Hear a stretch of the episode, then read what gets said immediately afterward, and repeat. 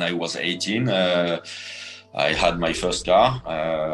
I loved going in the fields and doing some slides and doing the fastest corner as possible. And I don't know why, but it was like this. My goal was to be the fastest in the corner. And then after the finish, you know, the last time control and in the harbor or the port of Monaco, it's like, wow. Enjoy the podium ceremony with, you know, you are standing next to Thierry, next to Ogier, next to Elfyn. Describe yourself, your character, your personality, but using only three words. Straightforward guy. Welcome to WRC Backstories, our exclusive World Rally Championship podcast presented by Bex Williams. Welcome back, everyone, to the WRC Backstories podcast. I hope you're doing well wherever we find you around the world right now. We are hurtling at rapid speed, aren't we, to the end of the WRC season. I cannot believe there's just a handful of events left to go. In fact, I don't want to think about it, so let's move on and talk about today's guest. And I'm going to keep this intro pretty brief because the interview itself is probably the longest we have done here on Backstories. It's broken the record for the longest interview, so I really do recommend that you fill your coffee cups, tea mugs, whatever your poison may be, to settle yourself in, to listen to the pure County Kerry dulcet tones of the wonderful co-driver Paul Nagle. I've been wanting to speak to Paul for some time. What a great story he's had. He started rallying back in the 90s, but to get himself into the WRC, to have the achievements over the years, 5 victories at the top level, over 100 events within the WRC under his belt, he has some stories to tell, and believe me, he's told them. So I'm not going to say too much more about Paul right now, because as I said, he does say it all. Set yourselves in. I hope you enjoy this edition. As ever, please let me know who you'd like to hear from next. We have a few months to the end of the season, so we have quite a few more spots to fill up with the podcast. Let me know who you want to hear a little bit more about. Okay, without further ado then, everyone, let's hear from the man himself, Mr. Nagle.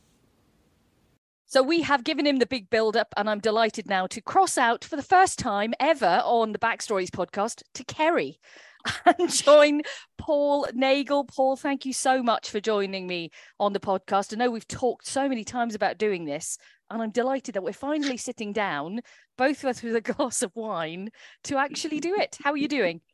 I'm very good. Delighted to come on and delighted to do it eventually. It's been a long time coming, really, I suppose, since I've retired. So it's nice to do it now.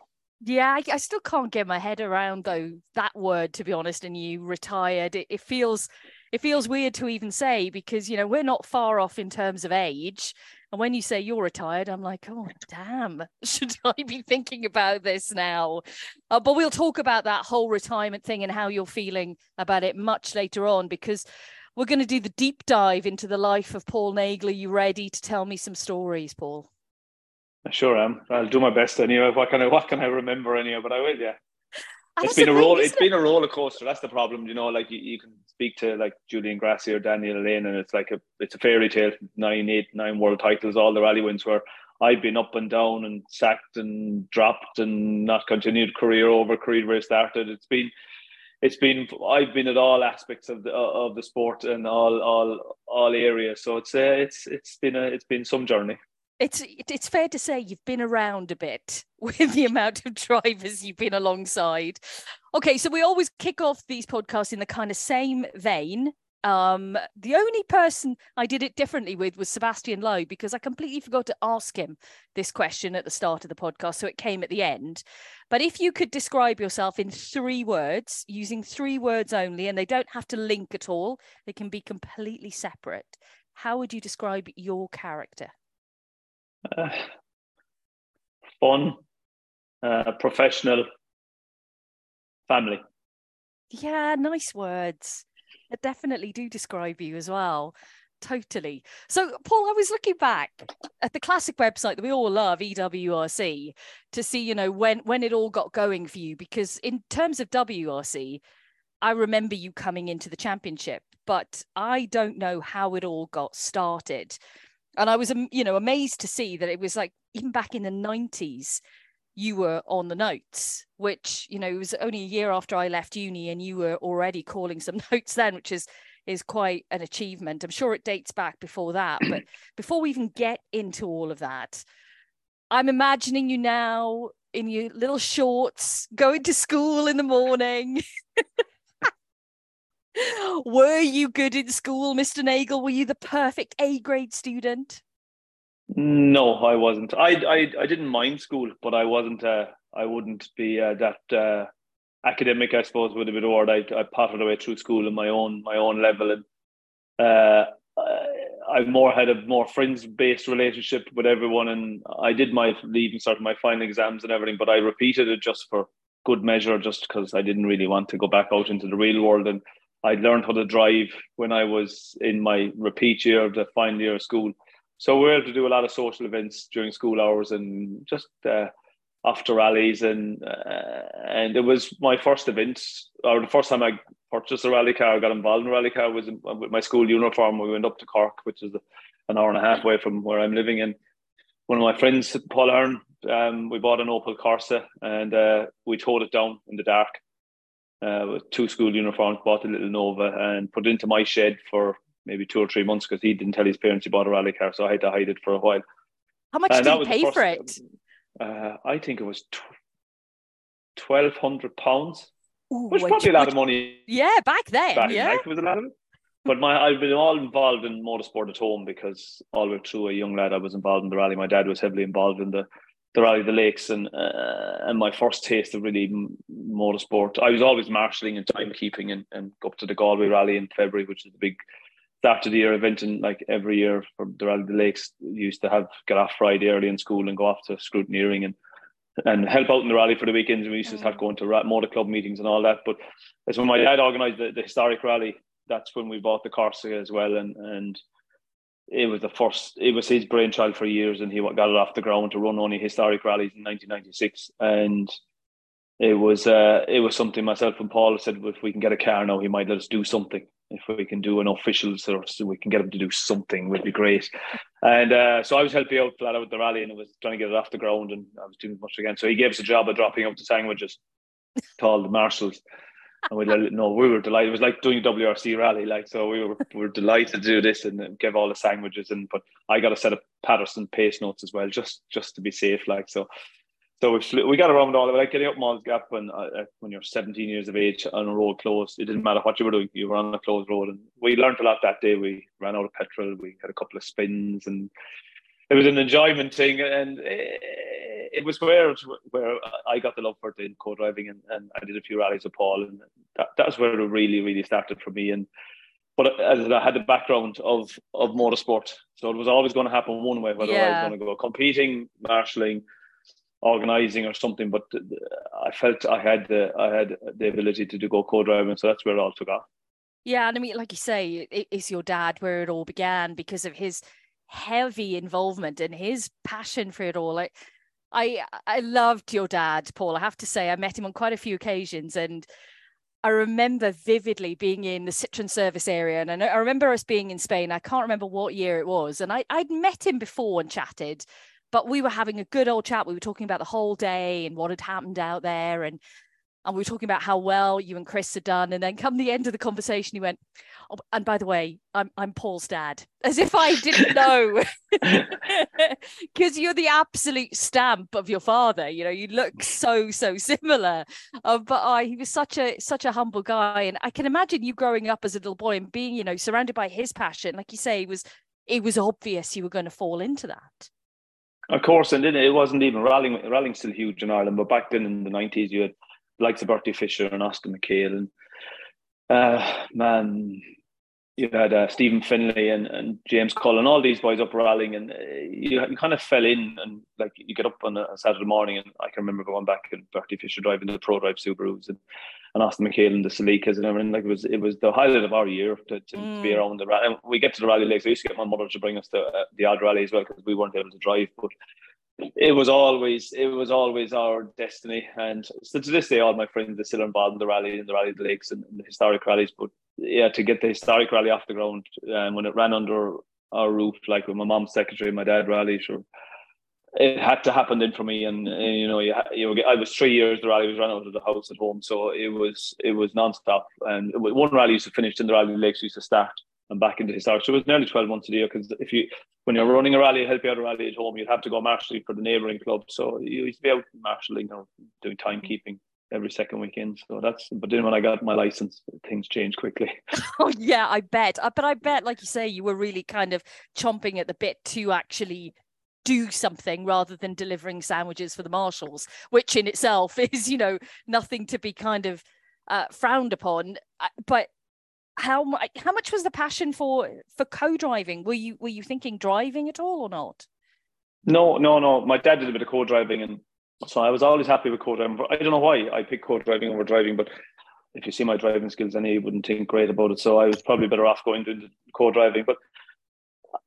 It was something we practiced when we were at home. You used to go by night or a weekend, and you go calling pace notes. You'd find pace notes at home, or you get them off somebody, and you got a driver make notes and see could we drive to them and all that. That's the way I got into it. And then obviously I got in with Kieran O'Neill in 1998. I did actually the 97, the year after the historics, for our first year driving. The sandwiches, we got the zero car and Rally of the Lakes the following year. We're still in school, like we were just finishing our leaving cert.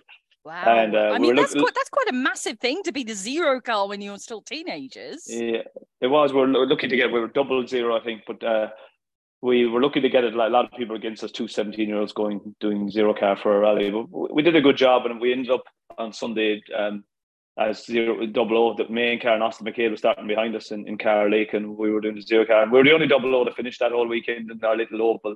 And that's where we started meeting people, and then I got out to the Isle of Man for the Manx Rally in September that year, and I fell in with Kieran O'Neill, who was a big entertainer at home and was a high profile driver, and I was kind of like, well, what will I do next, where do I go? And he said, I'll take you in a rally, just we're out socialising And the following year, he brought me in the Rally of the Lake. So I kind of missed the apprenticeship years of learning the trade up through the little small cars and into small classes inside the big modified car, and which was a huge step. But I had probably believed in myself a bit too much back then, and I took the risks and took the chances, and I got in with Kieran against a lot of people's wills again. I said, no, you're not good enough. You have no experience and everything. And to be fair, he really put me. Gave me the chance and brought me into that level of co-driving, and we finished 10th overall in my first international in Killarney at home, and that's where it really helped me to get into the 2 litres, and it just moved on from there in with Eugene Donnelly in the Forestry Championship, where I learned how to call notes blind and do that championship north and south. He was then a huge high profile driver, and I went on to win the historic rally then in 98. My last year my dad ran it, and with Kieran, which was my first big victory and doing my home rally and everything we started doing the historic years and helping out my dad to get the rally off the ground to win it there. And it was fantastic.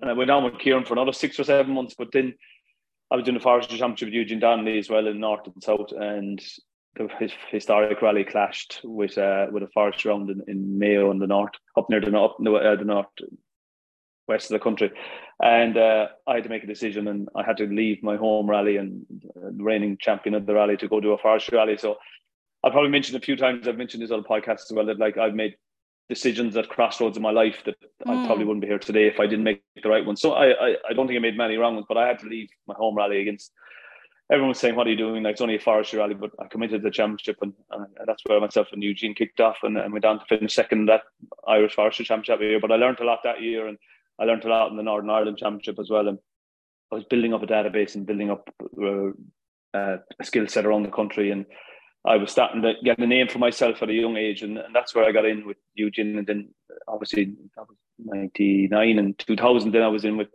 Eugene in the G3, the famous G3 he had in Ireland, and we did the National Championship of the Tarmac Championship, so we were split that year.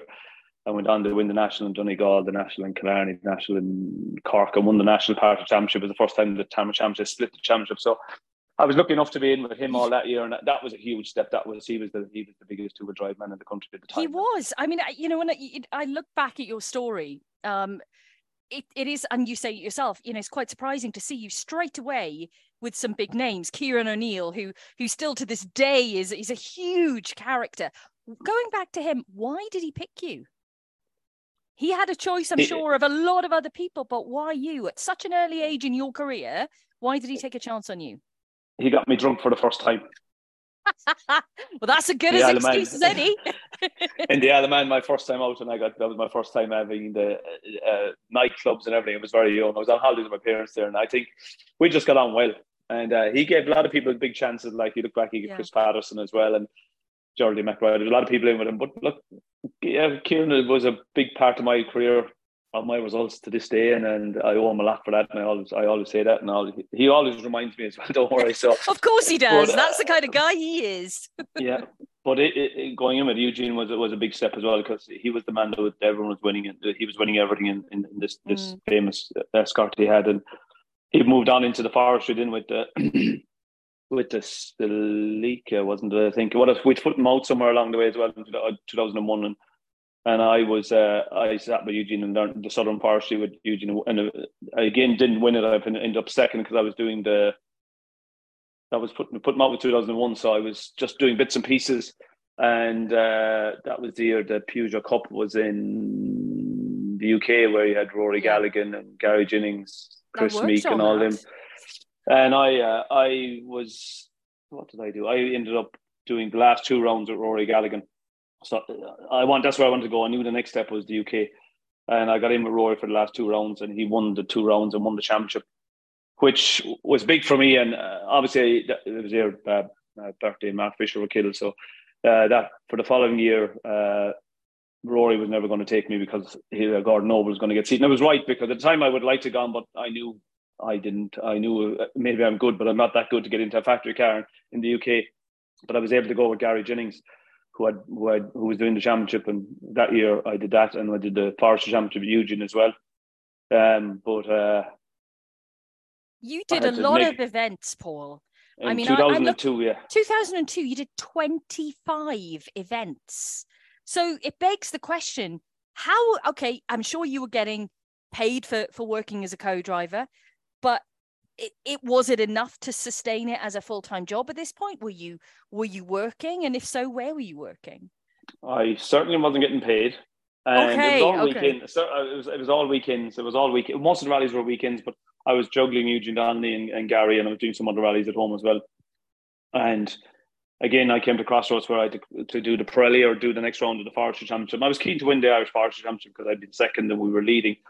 And I went on. I told Eugene that no, I have to go with Gary over to the Pirelli, because it was the double header in the Pirelli Championship, and that clashed. And that was myself. Eugene totally understands. He says that's the career you need to go to. And I went off with Gary, and Eugene went on to win 5 Tamworth titles, and I went crossroads to the Peugeot Cup, and we won that, which for me was such a demanding championship, and I learned an awful lot that year. It was cutthroat rallying. It was when there was a huge prize at the end of it. And we won it with some fierce competition with, like, you remember Sean Gallagher, Ryan Champion. There was Chris Meek was there as well. There was loads and loads of competitors, and every rally was only seconds between everyone. And we won that championship, but I didn't get the drive the following year with Gary, so I took a bit of a step back from the sport in 2003, and I sat with my neighbour, Donny O'Sullivan, who lives across the road from me, and I did a few I was getting into the WRC cars then, which helped. And built up more experience, and it was 2004.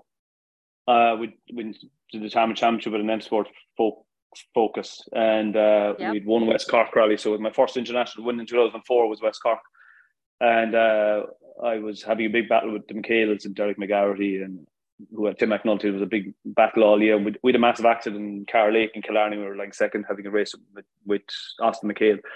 That curtailed our Tamworth Championship.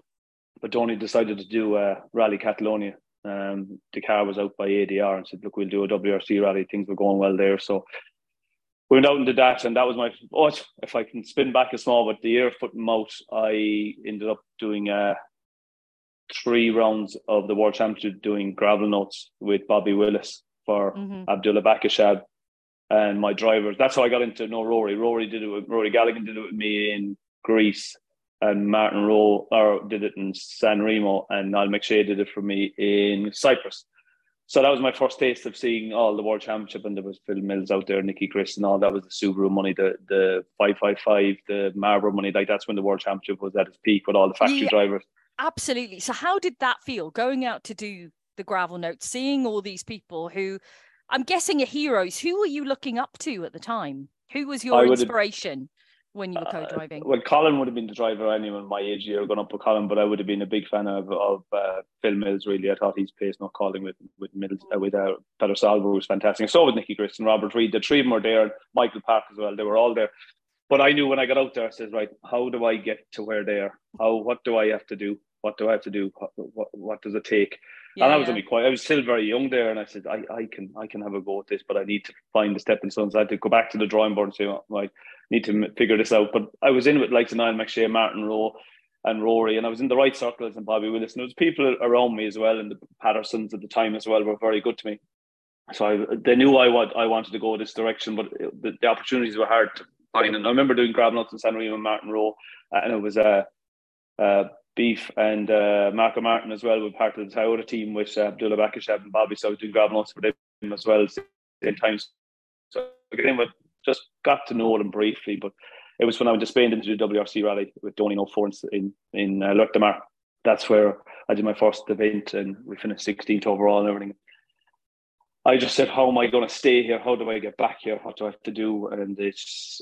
you were surreal. You had to finish the WRC rally in a WRC car. Like, what's next? Well, yeah, and I can imagine the whole feeling going into it, because, I mean, it's not as if you were a novice in any way, shape, or form. You've done so many rallies in Ireland, in the UK, and you've just been boop, boop, boop, boop, boop, seat time. But then you go up a massive level into WRC territory. And was that a big step up then during that rally in Spain? It was a big step up, but we ran on the side of M Sport. There was no pressure. Make the pace notes, enjoy the rally, get to the finish. But for a co-driver, I learned a lot about doing the recce with gravel notes. We had the trackers, and you learned all those small things that helped when I got back out into the World Championship again. But it was a 3-year rally, and I think it was where Chris won his JWRC round in Spain as well that year. Yeah. I remember in Lloret de Mar afterwards, but. When I came home from that, I said, right, what can I do? And I had no drive for the following year, 2005, and I still was working at home and just managing a job and everything. And so what were you doing for a job at home, Paul? Because people are going to want to know. People who want to be in your shoes right now are thinking, okay, he's got all this amazing seat time, but what is he doing to keep the money coming in? What was your job? I had worked with the electricity company in Ireland, which is a government job. So at the time, was only if you look at all the events I was doing, it was only weekends and Fridays. So I used up all my holidays. There was no holidays abroad, and I could work extra days and get time and loo and everything. So I wasn't, even though I was doing a lot of rallying, a lot of the forestry rallies were 1 days, a lot of the national rallies were 1 days. The British things I was doing with Gary were small events as well. And so it was easy, but it got difficult as the years got on, and you had to take a leave of absence and get unpaid leave and get support from the government. And it's communication and saying the right things and dealing with people, and were the bosses understanding? They were very understanding. But like, if you represent your country at any level of sport, and I had a government job, and you just have to go to the ministers and just talk nicely and deal with the managers, and you have to be able to balance it in such a way. And it worked for me for many years, and I was very fortunate, and I still go back into that job now today, so that helps as well. But it was at the end of that year, I was at the 2004 in the prize giving, and I'd been very friendly with Oscar McHale all year, and we were racing him in the Tama Championship, and he said, what am I doing next year? He just said, would you sit with the young fella in Galway in the Corolla? They had an old Corolla World Rally car. And I said, sure, why not? And that's where I built up the relationship with Garrett, and we went on to win the Forestry Championship that year after my third attempt, because I'd finished second twice because I missed the round both times, so I couldn't win it. I won the Forestry Championship in 2005, and we had done some BRC rounds. We were in the Manx, we were in the Pirelli. I was at the rally that Matthew Wilson and Scotty had a huge accident down through the ski slope. I was the second car on that. And that was the Pirelli or Wales Rally, was I say, wasn't it? Yeah. And we did a lot of rallies, myself and Gareth, all that year, and there was talk, there was the '06 Focus coming, and we'll try and do some rounds of the World Championship in 2006. And I suppose that's where it started, really, to get into the World Championship stages. That experience, that you can't buy experience, you can't learn. That's why I keep telling all these young people, you can't buy experience. Like, I always tell people, like, the Rally of the Lakes, the Donegals, all these, they'll all come and go. They'll be there forever. But if you get yourself into the World Championship, and even the ERC now as well, it's where you can earn the database. You can't buy the experience. In 2006, for me, to do probably 8 rounds of the World Championship in a private car and learn the experience without the pressure of a manufacturer. Yeah, was huge. And starting Monte Carlo in Monaco, you just thought that was it. I'm here. But when you thought I was there in 2006, where I got to, it was only just that bottom step of the pyramid to the World Championship. But the experience I learned that year, and it was phenomenal to be involved. And we ran with Matthew Wilson the whole year, more or less, in identical cars, and we're in Argentina and Mexico. Finished 6th in Mexico. Scored the first World Championship points. Yeah, there. I've got that noted down on my pad. Not that I needed to, because it's kind of one of those stats, because it's one of, your first and your best result at that time when you were first coming in. I remember vividly those times when you first came into the championship, because you were like a little ball of fire with the ginger hair and the rapid talking, and you were a million miles an hour in more ways than one, but you were just like this huge ball of energy. And I remember thinking that back in the day, it was like, oh, he's really nice to have around, just because he is so full of energy. And it was a really nice partnership with you and Gareth McHale. That seemed to work really well that year. It did, yeah. And speaking 100 miles an hour, I actually trained myself to slow down after that, because a lot of people said to me, "We can't understand you." And so I actually decided to pull back myself a couple of gears and speak a lot slowly. And even though I'm talking to you now, I sometimes mutter on a bit too fast. But that was a great year to Mexico, and Ireland was big, and Rally Ireland was coming, and the candidate event in 2007. Was coming up. I was there for the candidate event in 2006. So we just finished 6th in Mexico. Yeah, in March. That was March when we were came straight home to Rally Ireland. I think Freddie Loix was there, wasn't he? And yeah, I can't think who else. But we were. Do you know what? I can't remember who else. The only things I remember from that event, and it's so stupid, Daniel Carlson. Daniel Carlson was there. That's right. We were in Enniskillen Airport as the service park. I remember that. And I remember Colin being at the stage ends, because we were doing radio for the event. And, he'd missed breakfast, and he was been talking about having a bacon roll. And one of the competitors brought him a bacon roll on their next pass around. It was just, it was wild there. But it was the anticipation of this event stepping up into the championship and having Ireland on the WRC, which, of course, for so many competitors in Ireland was a huge thing. It was huge. The candidate event was huge to get the Rally Ireland for 2007, and especially myself and Gareth after coming back off a huge result. So we were high as the kites going to the Rally Ireland, the candidate event, and who have a huge battle with Daniel and Freddie and Eugene Donnelly. I think it was in the Corolla as well. But we crashed out in the fog on the second morning with a big enough shunt, and that put us out. And we went to Spain 2 weeks later. And we went off about 2Ks into the first stage. And I remember that. I can't think of the name. It's the rally is not. It's not used now in Rally Spain, but it's used as a road section. And I remember Austin was just getting on a plane in Dublin, and we were upside down a ravine. Not much too far down, over just off, but there was 2 or 3 cars off in the same corner. But that was two focuses destroyed in the space of 2 weeks. So our 6th place in Mexico, the shine wasn't long coming off the 6th place in Mexico. I bet. 4 weeks later, there was two Fords in there, but. All that year I was rallying with both Gareth and Aaron, so I was doing the National Championship with Aaron as well, so I was nearly out every single weekend as well. And myself and Gareth went to Sardinia, we were in Argentina as well, we were in Germany, and we were in Japan and GB. So there's a big programme of events, I think 8 or 9, but that experience that year was incredible to learn all that. And like when you're in Mexico, you had Millie looking after us as well in the M Sport, because when you go abroad, yeah, that's right. When you're out in the World Championship, far away events, when you're a privateer, you fall in with the manufacturers, and we were the leading for that and there's something really important. So Millie was kind of minding us to make sure we get to the finish and everything. So that was a huge thing, like to get points on the board, like it's another box ticked. And in 2007 we went on to the we went on to the new Focus, but it was left-hand drive, and it wasn't a good. We did Monty. We were in Galway, if you remember, and Marcus Granham came over because they were all coming over to do the rally, World Championship rally. So they were all getting practice. So we would finish second to Marcus in Galway.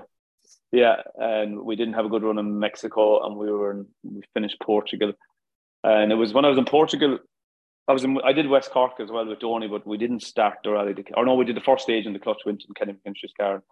I met Chris Meek down there. He was down with my first. I'd met him at rallies, and I'd met him briefly at functions. But he said, he was just chatting to me, and he said, "You're doing much rallying?" I said, "I'm doing the World Championship away, tipping away with Garrett and that." When I was out in Portugal, he sent me a message. "I'm doing the Circuit of Ireland. Would you be interested in going?" I said, "Well, why not? You know, I was doing plenty of rallying. What's another rally like?" So, and I'd also done a Forest rally, Guy Wilkes. Would you believe? I was just going to mention Guy's name because you're racking through the names now. We've had obviously Kieran, Eugene Donnelly, Donny O'Sullivan, Gareth McHale. You mentioned Chris Meek now, and yeah, I saw a random Guy Wilkes in it all, which I hadn't even realised had happened. Yeah, that was a last minute thing in Cork Forest. He came over to do it. Somebody had done a deal to give him a car, and then I got a call out in blue on Thursday. I'd say the rally Saturday. Would you go? I said sure. It was only half an hour away from now. I'll go with Guy Wilkes, so why not? So, but I was good at getting these calls, you know. And when Chris takes out, I must be doing something right anyway. Yep. In co-driving and I went to the Circuit of Ireland with Chris, and we were leading until the engine blew, which was a big disappointment. And then I went to Killarney, was my next home rally, and Chris entered it, and I was still with Gareth because I was committed to sitting with Gareth that year. And Chris went on to win the Rally of Lakes with Jonas Anderson, who I spent about 12 years listening to the two of them, Jonas especially, that they won Killarney and I never had won it. I was about to say, this was such a sore point for so many years, and Jonas took every opportunity he possibly could, wherever we were in the world, to remind you that he'd won your home event and you hadn't. Oh, he did. And I remember being in Germany one year, and I think Chris himself, Sam Moffat, and Sam's co-driver, I said it was Carl Axel, were there. And he said, "What have all we in common?" And I standing there, they'd all won the Rally of the Lakes, like just in the middle of Germany, and Planza Platter on one of these stages, and they just still got mileage out of it for years and years and years. But yeah, Chris came and dominated the event, like I think I finished sixth that year. And then I went on to Sardinia a couple of weeks later, and we had a massive accident, myself and Gareth. It's up there, one of the biggest ones. I went down the ravine, I'd say we went down 300 feet. That was before trackers, or I don't think they were in. No, you didn't press any buttons. I can't remember. Oh, there was trackers there, but we both got out of the car, and we were a long way down. We were both able to lift to the hospital, and Gareth spent the night there, and the car was destroyed, and I had to reset me. Then that was May. It reset me for a few months because that was a big fright. I was shaken. I was badly shaken. I was rattled from it. It was the first major. I had big ones, but nothing like that. There was a lot of hostility for a few months, and the blame games were going on, and there was a lot of hassle. And I just switched off to a couple of months away, have a bit of crack at home, and enjoy myself. Chris was down a load of times doing a bit of testing, and he got the opportunity to do the Ulster Rally in the Pirelli Subaru because Mark Higgins was doing both championships, but he was committed to the WRC in the Group N, with the Stobart Group N car. So this Pirelli Impreza was available for us. So Chris said, "You go again, will you?" And I said, I was slow enough in coming, and he talked me into going because I said, "No, I'd take a bit of a break."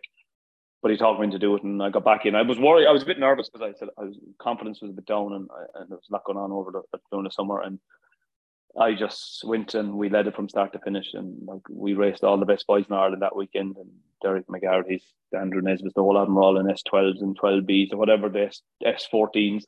But we're in an S11, and I think we won it by nearly 3 minutes. And Chris showed dominance from start to finish. And that's where me and him began to gel there. And obviously, 6 weeks later was Rally Ireland. And I had a decision to make. And again, a crossroads in my life that I had to make.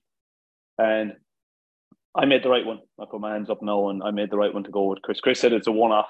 I've one-off. I've nothing. As like Chris for many years had no opportunities. He said, "This is one-off.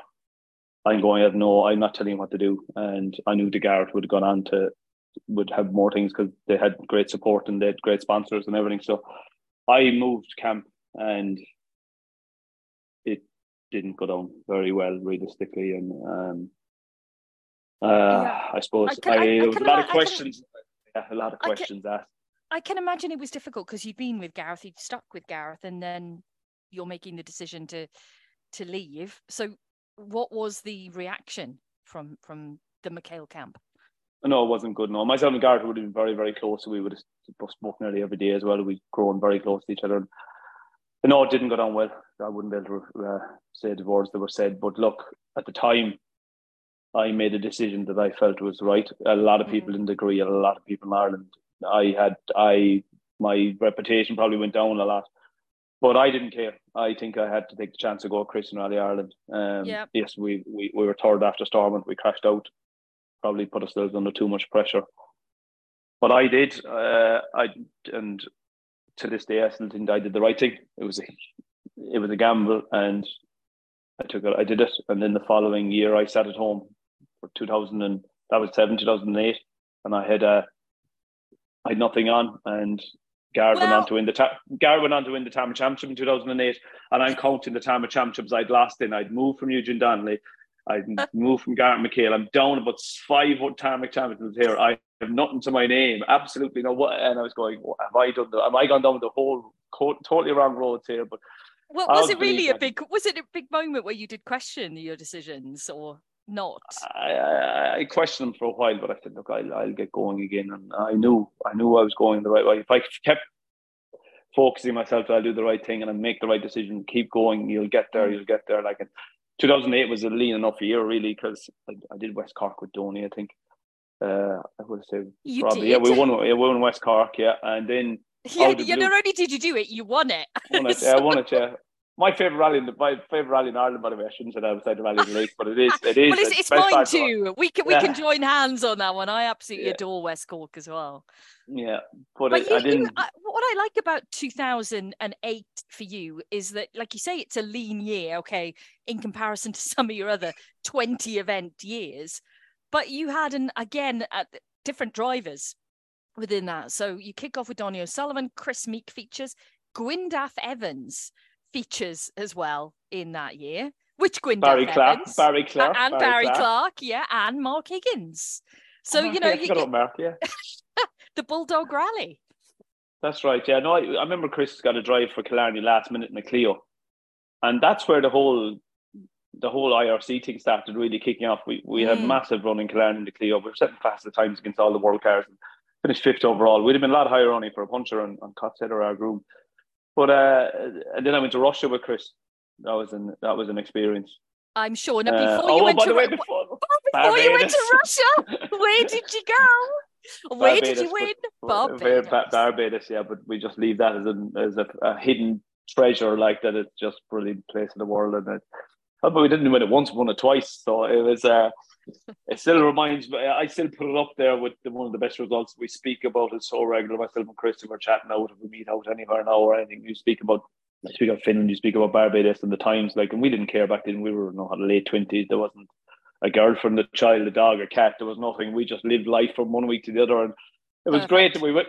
Perfect. I went from Barbados to Russia. It was like that's some baptism of fire over there. I remember we flew into Finland, and Guy Wilson, Dave Miner were doing the rally as well. So we flew into Finland, and Chris said, "I said, will you show me Unempire?" And he went through Unempire stage on the way because we'd cross over Viborg, and he showed me that's where Danny crashed, that's where I crashed, this is where Jari crashed. We went through the whole stage and went up into Viborg, and we were driving this R3 Clio with Monoretto, and it just broke down every stage. Our stages were so rough, and we just started betting everybody how far we go today, how far. And the second day the car just broke down completely, and that was that was an IRC round that year, and you had the BF Goodrich car, and Johanna was driving the BF Goodrich car, so Mark Van Dalen was there with the Freddie Loix and Nicola Vues and his feet and all them, and we'd retired to the bar with the Russians, drinking the bar at the hotel, and a rare spot now in Viborg. Like, it's funny to sit back and go into reception, and you check into the room, and 20 minutes later the reception is swinging on a dance pole inside the bar. It was all yeah, one of these places. Yeah, this was Rally HQ, by the way. So we ended up out in the rally, sitting in the bar, drinking vodka with the locals. Myself and Chris said, then we were texting Guy Wills, you won't be much longer now, because he was breaking down as well every couple of stages because they were so rough on the small R3 cars. And that's where we met Mark Van Dalen. Chris met Mark Van Dalen, probably 3 or 4 vodkas too many in. And that's where the chat started, the whole thing about Peugeot UK and why not get involved? I have the Peugeot in Belgium and Luxembourg and all this, and that's where that started off. And when I got home from there, I think Scotty Martin got on to me about Barry Clark was looking for a co-driver. He's after getting the Munchies drive for 3 rounds in Turkey. And oh, that's a name I haven't heard for a while. The Munchies World Rally Team. Munchies Turkey, ice cream. Oh.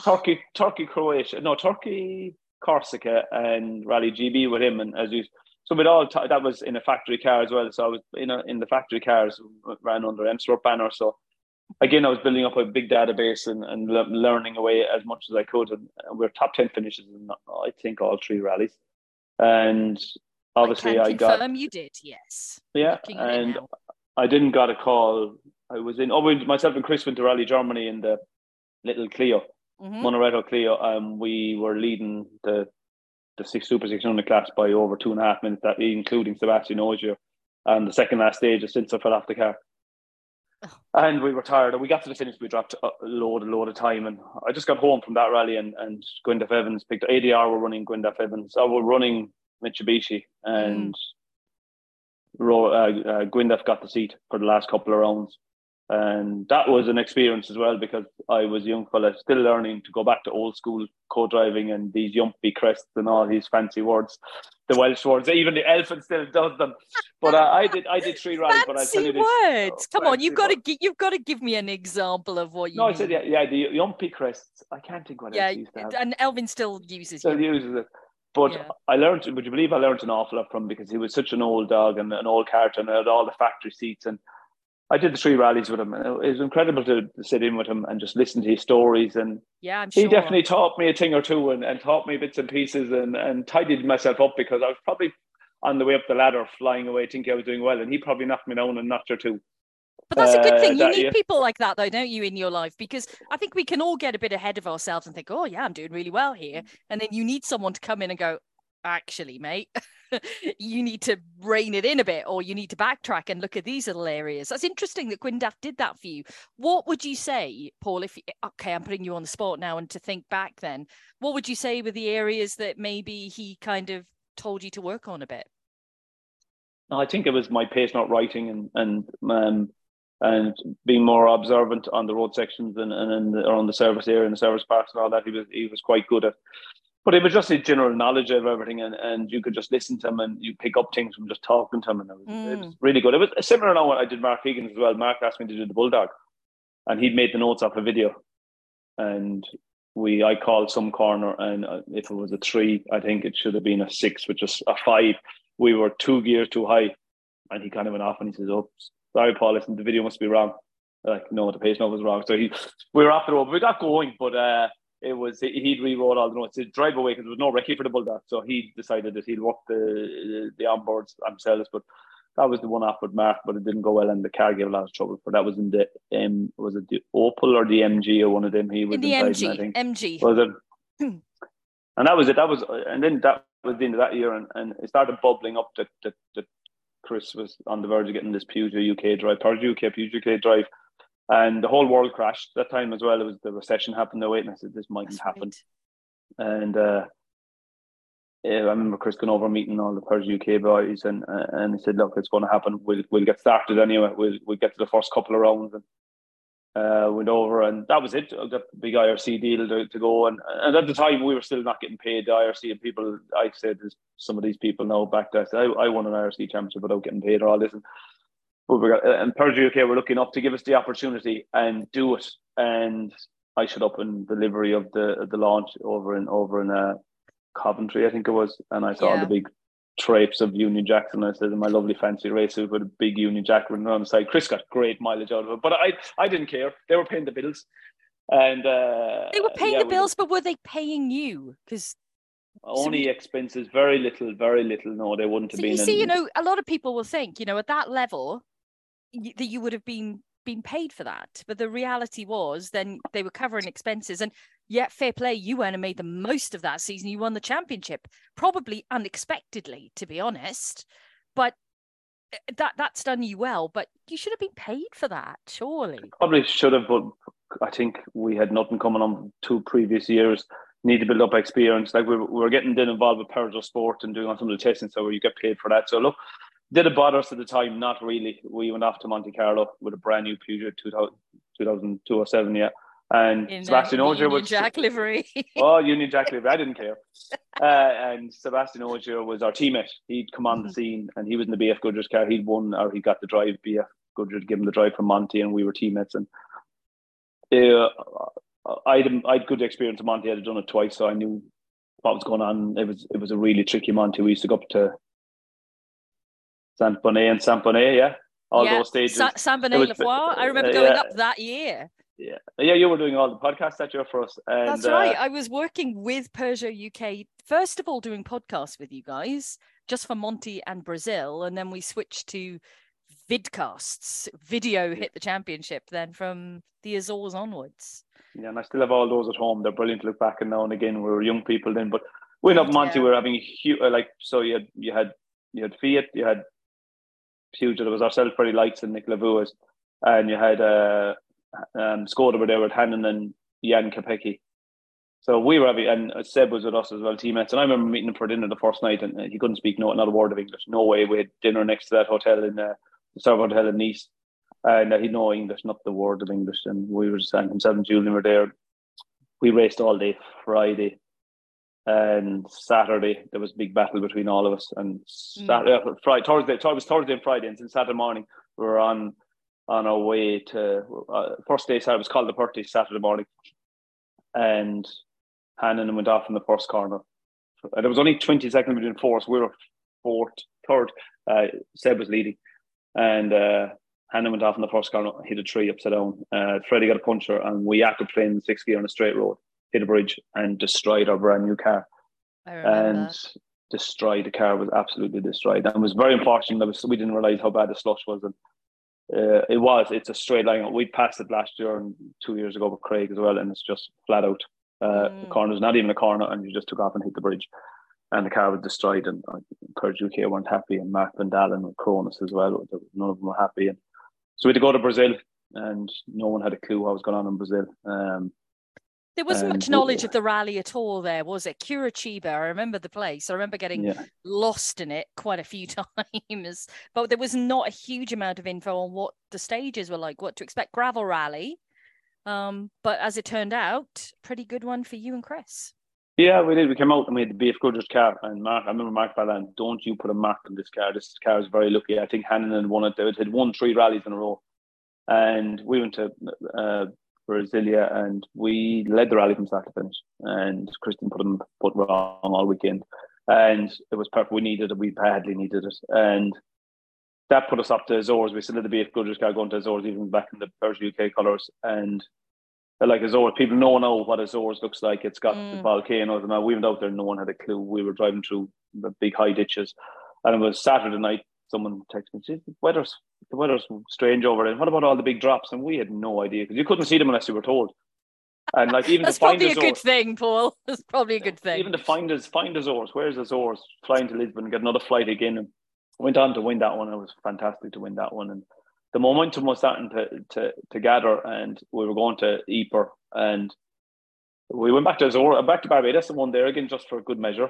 And we went out into Ypres, which was the big one of the year. It was Freddie's home event, and Mark Van Dalen was managing us, and the three of us, and Nicola Vuys, and you had Fiat, you had Basso, you had all the Belgians, you had all the Italians. So we took off in a big race with Freddie, and I think after 2.5 days, a day and a half, it was late in the evening, it was only 0.2 between us with 3 stages to go. And to be fair, Mark Van Dalen from Cronus left us race, and the rest of the field rally were way back, and Freddie, we got ahead of Freddie then with 2 to go, and Freddie got a puncher, and we got through the last one and won it. And at the time, for a good few years after that, was my finest victory. To win an Ypres, and winning your first attempt and winning Ypres was incredible, and it was never done. I think it was done once before in your first attempt, but to beat Freddie in his back door, it's not. And Freddie's gone on to win, I think, 11 of them. Oh, it's a ridiculous number that he's won. Yeah, and it is. I remember how special it was, and how I still remember now the goosebumps, you know, you coming into the final stage and knowing that this could happen, and how momentous it was, you know, for you both. And Chris's dad was out there as well. That's right, at the stage end. And it was such an incredible feeling. It had been a brilliant season already, but I think coming into the season, like I said at the start, I don't think anyone was going to be pinning any championship hopes on you. First season in the IRC, up against some, you know, regular drivers who had already had championship success, and they were back again. But yet 2009 turned into this, well, apart from the start in Monte Carlo, where it really wasn't a great result, it turned into a bit of a dream season. It did. We trained the bones. We went up to Madeira, and that was a reality check in Madeira. It's very localised. It's very localised. And to be fair, I put it mildly, we were cleaned. We were finished fifth, a distance fifth. But I kept saying to Chris that weekend, we need these points.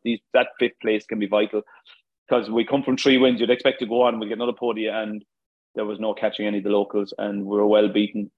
And then we got on to Barham, and obviously with Jan Koubecki in Barham, and we knew if we can just stay close in Barham, their home rally. And back then it was a dangerous rally, still is a tricky, dangerous rally, but back then it was pretty hairy. But we ended up finishing second. It was a great result for us. We spun early on in the first day, but we climbed over back, and that was a big second place for us. And Peugeot Sporting were heavily involved, get us testing. We were out in Rally Morzine, which is a Mont Blanc rally. It's a brilliant rally to do. We were out there, and Peugeot gave us extra seat time. It all went to San Remo that year then. And the championship wasn't in our minds in San Remo, because we knew it was Scotland the last round. Everyone's gearing up Scotland. It's going to be a grandstand finish here with ourselves and Koubecki. There was only two could win it.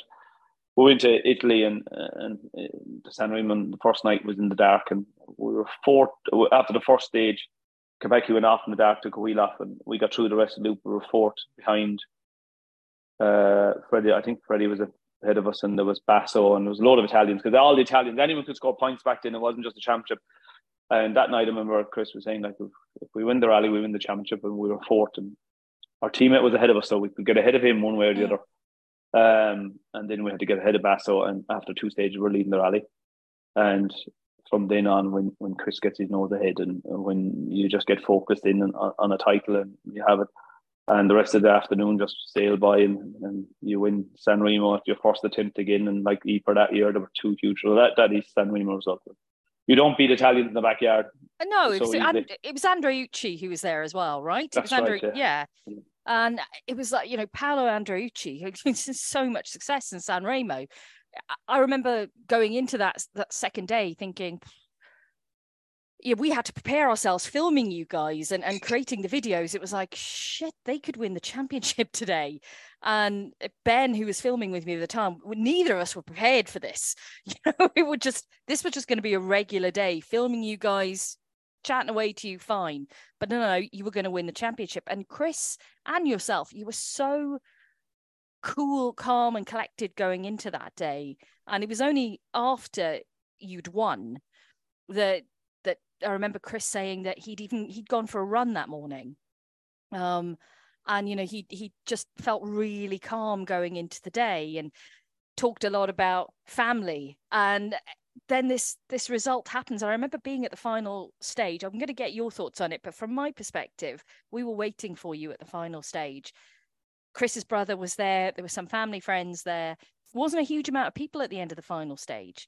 And Eurosport, who were filming it, they actually missed that you'd won the championship because they weren't expecting it either. So you got interviewed by them, and then you pulled down a little bit further to us. And I remember there being this, instead of this roar of excitement and shouting, there was this just silence. Chris got out of the car, and he ran into his brother, into Barry's arms, and they hugged and everything. But then there was this real calm that came across everything, kind of unlike any other championship win maybe you would see. You were all really excited, but there was this real calmness about it. And I've got goosebumps thinking about it now. It was such a special moment for me to witness, to see you guys achieve such an incredible feat in that season, and to do it, you know, really, really well with the wins under your belt. It was special. What was it like for you crossing that final flying finish? No, it was a very special feeling. You know, you worked so hard to get to a stage of your career and your life. And at that time, it was the greatest moment of our careers to win the championship. It was a special moment. It was a family moment for Chris and Barry the same week, in the same day. It was an anniversary for them. But it was very special. It was very special to win it. Like it Chris Meek was lighting up the world at the time, and Peugeot UK were having the year of their life, and we all had our year of life. But it was very, very special, and to do it in such an iconic rally, one of the most famous tarmac rallies in the world as well. Like it meant the world, and you felt in the world is at your foot, and you can do what you want. But yeah, we came down to reality in Rally Scotland. We went to Rally Scotland. I think the whole anti-climate was gone, and we went to Rally Scotland. We won the rally comfortably. I think Guy Wilson there driving a Skoda, some Skoda UK or something he was trying to do. And the hype was built up, but there was no answer. We just ran away at the rally, and to me, I still won the rally. I still have to watch to see I won the rally. We were excluded the following day because some part was underweight. Yeah. Or some cross member, or it was not performance related. It was a stupid decision to make. But anyway, that was it. I still have won that rally, and I don't care. So yeah, exactly. God damn it, I won that rally. You can't take it from me. But it all looked great for the following year, and Chris is a very loyal person, and like we had chances to go to Skoda, and there was been offers to do everything, and then Chris had there was a lot of offers on the table. We could have gone to Skoda. There was no question we could have gone to Skoda. Absolutely, that was. But Chris said that Peugeot UK were so good as Mark Van Dalen gave us a second chance. We had to go, but we knew the Skoda was coming strong. They've been developing a lot, and we could see towards the end of the year they were getting closer and closer to us, and our car was very good, but.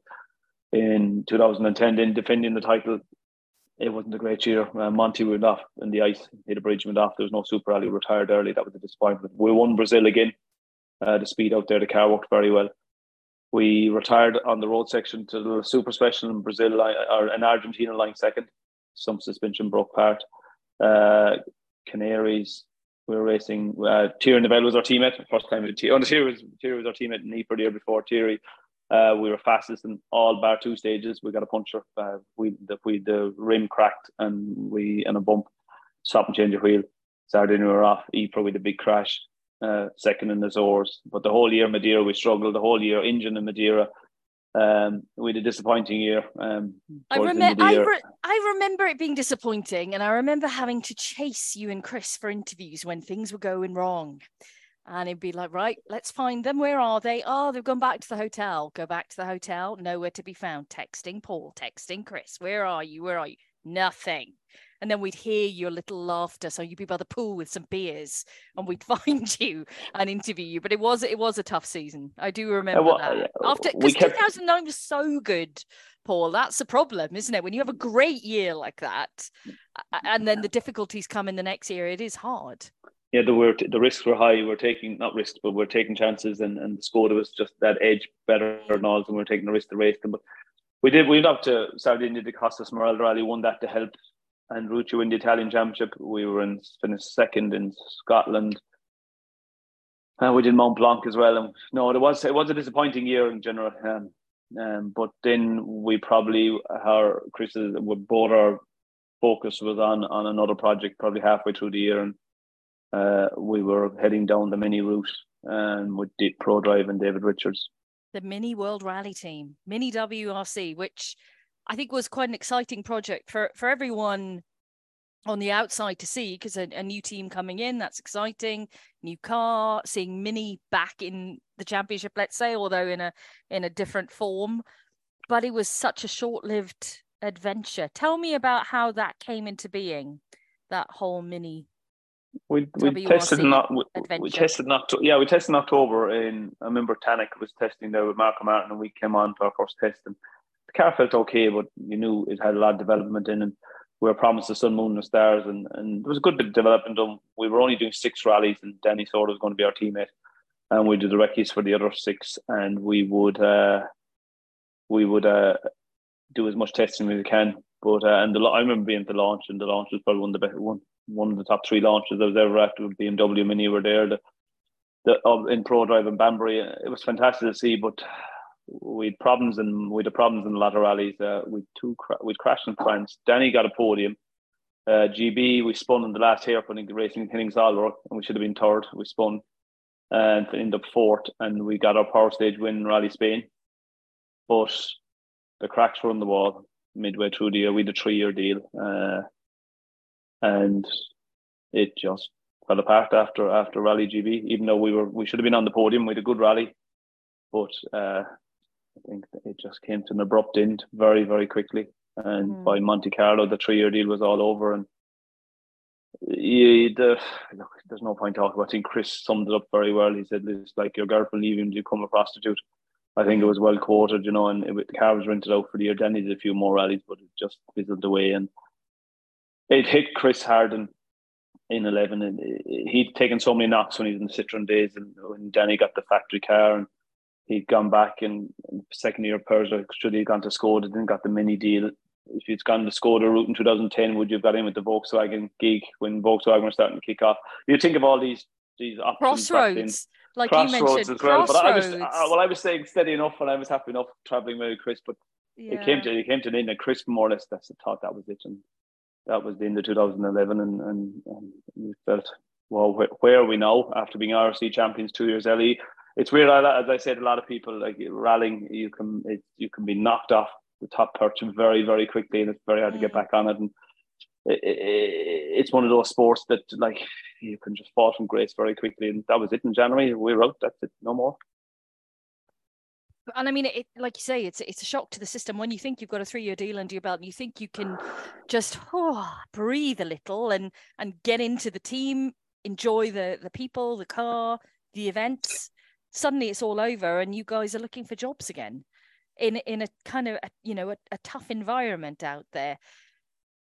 And 2000 and 2012 was the next year for you. And you might describe, like you've described, I can't remember which year it was, 2012 was a bit of a slim year, but that was the year that we first saw you alongside Craig. Yeah. Yeah, that was a difficult year. You know, I was at home for the first, I did no rallying, I think. I did nothing for 6 months. I was that fed up of rallying. I think was Finland not your first that year? Yeah, I did nothing, absolutely nothing. I had enough. And I sat at home, and I remember I got the call in June, or got a message some June, Saturday morning, to Craig after a huge accident in Italy. And yeah, it was a tragedy in Ireland. It was a tragedy for Gareth Roberts. Did you know Gareth well? No, I wouldn't have known him. He would have been, Craig would have been only started off. I would have known Craig. I would have met Craig the year before, and Rally Scotland and a few rallies. I would race with his dad, against his dad, and if dad is focused, Ray had for years, and I'd be racing with Donny back in the day. So I'd race in the National Championship, and I would know him around. But I would know Craig because the two of us were out. He was doing the JWRC, and he'd won the JWRC under that famous last stage in GB. So it was me and him were out in the world scene, and obviously my career came to an end at that time in the 11. But look, the accident happened, was tragedy, and then a couple of weeks they said, look, Craig needs to go back rallying, and I felt in my own head that, like, if the call comes, like, there wouldn't be no question whatsoever, I go, and Ray rang, I think, Craig Bowden, and said, we're gonna continue.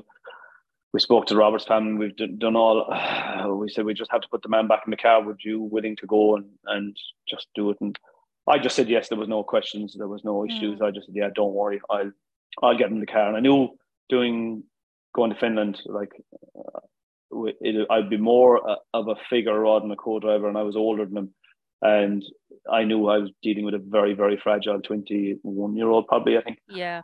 And I did the test with him, and Tom Gann as well was running the car, so it was a big family thing, and the test went okay, and the recce, but I had to keep him sheltered as much as I could, and I did. We did Ruamaki was the shakedown that year, which was the power stage of the rally this year.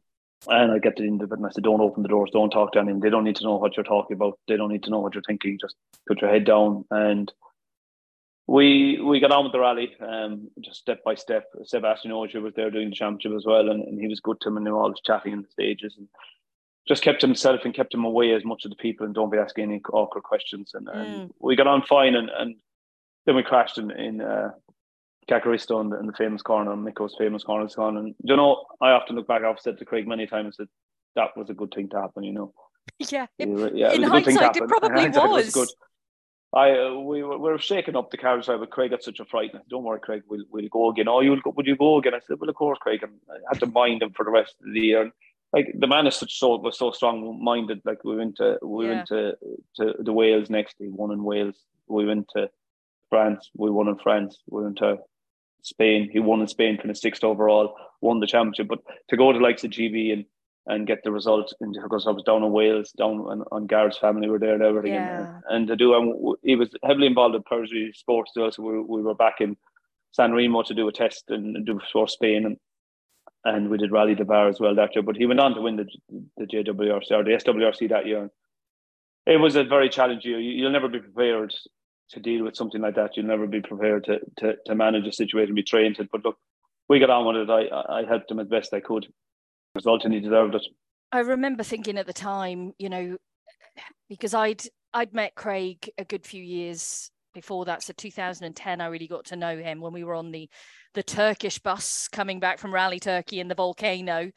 And I remember thinking at the time, I was so glad that it was you that was going to be alongside him, and that to come back into, you know, into WRC and into Rally Finland, an event which needs such confidence, such, you know, confidence in your own ability, I thought was such a brave move by him. I totally understand it, that he needed to do it. And he'd done the Nicky Grist stages just a couple of weeks before as like a little, you know, under the radar, just get back in the car. And I remember thinking, I was so delighted he was going to be in Finland, but I was also so glad that you were there, because like you've just said yourself, you know, you're older, you got the experience, you can guide him, you can be the reassurance that he needs. And it's not about pace, and it's not about anything else other than just driving the damn car and building the confidence back up. I mean, for you, I think that was such a big thing for you to do, and a wonderful thing for you to do, to sit alongside him, because there might have been drivers that would have gone, oh, no, I'm not going to do that. But he definitely picked the right man when he came to your door. That is for sure. But you had to go, like, in a time of need, you have to fall in and help out. And like, I didn't even have a license. The amount of people I met that happened a short period of time. There's a lot of sport in Ireland. Yeah. Get my license, get everything up and running, and get going in a couple of weeks. But look, us Irish people stick together, and we have to. And it was a pleasure to get in with him. And we laughed half, which was towards the end of the year. He was getting his confidence back, and we were enjoying the rallying. And he deserved to win that title. He deserved to go back into Canada. And that takes such character and such character building to do that. And I was just glad to be part of it that year. It felt great to be there in a position to help him and bring him back from a very, very dark place. Yeah, and you know that. I think that was such a help, and you saying, you know, it does bring back memories of you saying that, you know, don't open the door, don't speak to people. I remember journalists being not worried, but they didn't know what to say to him either. You know, where do they start? Some of the journalists, the well-known journalists on the championship, they didn't know him that well, so they were pulling back. They weren't going anywhere near because they didn't want to upset him. And they didn't want to say anything to him. And I think there was me and a couple of others that would be interviewing him at media zones, and that would be it. And they were tentative interviews at that. There was a lot of hugging rather than interviewing going on. I remember that. So, you know, you get back in the car with Craig, and then, you know, that leads on then, because you think, you know, after the Mini thing, oh, it's all come crashing down. You get back in that year with Craig. There's a few events there. So what were the chats then with Craig? What did he want from you moving forward? Well, he wanted, obviously, me to continue on with him and go. And I started the following season. We were in Canaries, but that was 2013. I'd won the championship in 2009 inside an S207 that we were driving that year, and he was in the Peugeot Sport car, and we did Canaries. We were second, I think, and we did Azores. I was second in Azores, came home, did the Rally of the Lakes at home, my rally, first rally I've done in Ireland in a good few years. We retired from that. We did Corsica, we were leading, we got a puncture. That was a big disappointment. We finished second or third in Ypres, so I was back to all the rallies I was doing, but Chris the Deeper as well, with Chris Patterson. They were doing zero car in the R5, the new R5, R5 2 Peugeot, and he was going to Finland with the Citroen. He was after getting a gig with Yves Maton and the Citroen car with. So he was back on, and there was a bit of disappointment because I'd still stayed with Chris and close, and he'd worked his way back in to get a factory seat. But myself and Craig were still doing well enough. We were in the ERC, but. And then I think Chris rang me in Germany, Recce, and he said, you'd want to make a call there or send a message to Andreas Mikkelsen. He said he refused to start Rally Germany because his co-driver was broken vertebrae and it wasn't healed from Finland or whatever happened. That's right. And he said, your name has been mentioned out around here. And I said, yeah, but there's a lot of people out there now who'll be looking for that drive. And I would know Richard Brown, his engineer. Richard would live in the same area as me down here when he's home. And I just met Richard about what's going on. And he says, Paul, keep your phone on. We'll be in touch. And I was still with Craig and I said, like, fair enough. And that was on a Thursday of Germany. And by Monday, I was sitting with Andreas Mikkelsen. And again, I had to make decisions, and it was a hard one. But you had to make a lot of decisions in this career, haven't you, right? Yeah, I had to, but that was an easy one, but a hard one at the same time. It was like Craig knew I was offered a factory seat in Volkswagen, the biggest team in the World Championship. You're going teammates with Sebastian Ogier, you're going to Australia, and there's Mikkelsen. So, but there was part of me, I had to move on, I had to go, and Ray and all of them, they all knew I support you, like. Fair enough, you have the opportunity. This is where we all want to be. But to get that seat, Bex, to get that seat, to be chosen for that seat, felt that I had arrived at the world scene then, like, of all the co-drivers to be picked, they picked me. And as I said, by Monday evening, I was speaking to Oscar Pito, Sven Smits. I was suited and booted, ready to go to Australia, do the two-day test in Ponchoncoos, sitting with Jari-Matti as well, and Andreas, and I ended up in Australia. And it was then, that was it. That was, you're there now. You're in the biggest team in the world. You're in the factory team. You're in Volkswagen, and it was an incredible. When I thought I was in the World Championship in 2004, and when I thought I won the WRC, and this was at another completely level altogether. This was huge. And Volkswagen was so professional, trying to win a world title. And I got on very well with Andreas in Australia, went to Alsace and finished. We both finished well results, but Seb won the championship there. And many years earlier, I was teammates with him in IRC, and he couldn't speak a word of English there. He was standing in the top step of being world champion. I know. I tell this story often that, when I first met Seb Ogier, he didn't speak any English, and now he uses more complex words than we do on a daily basis in this language. I mean, that opportunity with Andreas Mikkelsen, he did two rallies, Australia, Alsace. And like you said, of all the people they're going to pick, Andreas has a choice of so many different co-drivers, Norwegian co-drivers or Swedish co-drivers that could have done it for him as well. He goes with yourself, English language speaking co-driver, which he had experienced before, but he chooses you, and you feel then that is the moment where Paul Nagle has arrived. Yeah, recognized, maybe. It's the recognition to be chosen, like you say, by the top team in the championship, and he could have gone for absolutely anyone, and he goes for you. Which was very good. It was very good. It was a fantastic feeling to get that. Yeah, I bet I was proper I would have been butterflies in my tummy. I know that. I would have been, yeah. And I was happy with doing the two rallies. And I didn't know whether they were going to do Rally Spain. And Chris texted me, would I do Rally Gravelnotes for Khaled and Scotty for Rally Spain? And would we do the recce? And I was going, yeah, but I'm not sure. Am I going with Andreas? He says, no, you won't be going with Andreas. Come with me. And I knew nothing. Chris said, come on, you won't be. Andreas's man is going back. So obviously Chris and Andreas were chatting behind and without me knowing. So Chris got me over, because Chris had done Australia, and it crashed obviously after he was leading or received passes in the qualifying stage, and he crashed and he'd crashed in Finland as well. So I landed over to the recce, and we said we're going meeting Eve Mathan here in a hotel in the middle of nowhere, out of the way. And then Chris was starting to tell me, look, we have a chance here driving for Citroen in 2014. And I went, really? And he goes, yeah, that's why I brought you here, and blah, blah, blah. And Eve Mathan produced the contract there and then for 2014 World Championship that night Rally Spain. Well, more or less like, this is the deal. This is what's going on. You're going to be driving for the Citroen World Rally Team in 2014. And I was going, this is really happening. So you had no inkling that I had no idea the recce. No, not really, no. We're doing the recce. We're doing the Gravelnotes for Khaled. And this was bubbling away. And Chris was saying, I'm working. And when you look back then, Chris was after wrecking the yoke in Finland, wrecked the yoke twice in Australia.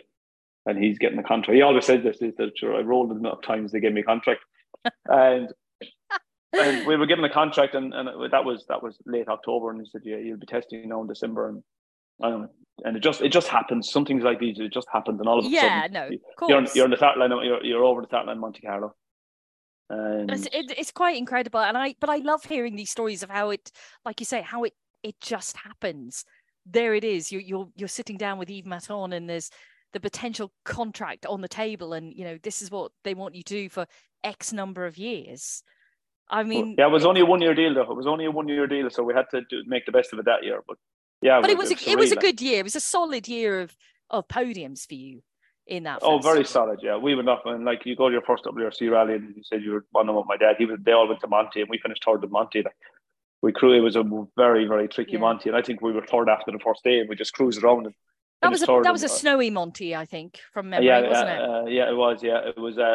Seb won, and Brian Bouffier was second, and we were third. Yeah, that's right. It was Seb. And you mentioned your dad there, Paul. You know, we've been through a lot now in your career. What are your parents thinking? You know, you get a deal with Citroen. You've just been driving for Volkswagen. You've sat alongside with Craig. You've won the IRC championship title. What are your parents thinking of all this at this point? I think they're just takey every week as it goes along. Like, my dad never missed a stage time or a split time or nothing, and I often got the rap of a bad result. But they just went with it. Like, they just went with the whole thing. And I was in uncharted waters. I was paddling away, a small man below in Killarney, just on the world scene, and just plugging away and getting there and keep going. And it's just keep getting hard and doing the hard. Like, when we got the factory seat in 14. Then the real work started. Like, you're in a factory car, then the real one, then like in the Midas Citroen. And we had a good lot of podiums. Like, we were off in Sweden, and we were stuck in the snowbank in Sweden, which was going to happen. We left the wheel in Mexico. We were third or fourth in. Oh, do you know what? You've just sparked a memory there that I meant to mention earlier at the Azores on your first win there, where the wheel finished the stage before you did. Oh, that's right, yeah. We don't even know what happened. We have no idea. The wheel, just the rim came down past us, past the flying finish. It did. Just to put this into context, everyone who's listening, we were filming at the stage end, and we were filming the car coming in, and all of a sudden, off to the right, we can see this wheel just on its own heading towards us, and it went through the flying finish before you did. But yeah, sorry, I broke your flow there, but you totally reminded me of that moment, which was classic. We have it on video somewhere. We do, yeah, I still have it. But yeah, Monty was a good start to the podium. The rest we had middle of the season. We got to Argentina, we finished podium. We had three bad results. Retirements. And then we had a podium in Argentina. We all seemed to pick the good ones to get podiums on. And then Poland, I think we rolled 5 or 6 times in shakedown. Your memory, by the way, is quite incredible for all these events, because I'm just double checking as you're saying against all my stats here, and you're absolutely spot on. And I mean, we've gone through like over 10 years now, and you haven't got anything wrong yet. That's impressive. Yeah, there'll be a few bits, but I remember rolling. I was getting married a week later. I go, Jesus Christ, come on! Like, what do we? Oh yeah, you don't want any black eyes or anything. Yeah, exactly. But then we got on finished there, and then what did we do? We were on podium in Finland. That was my first Finland podium. Yes. In 2015, 14. Sorry, I'm a year ahead of you. Absolutely correct. You were third.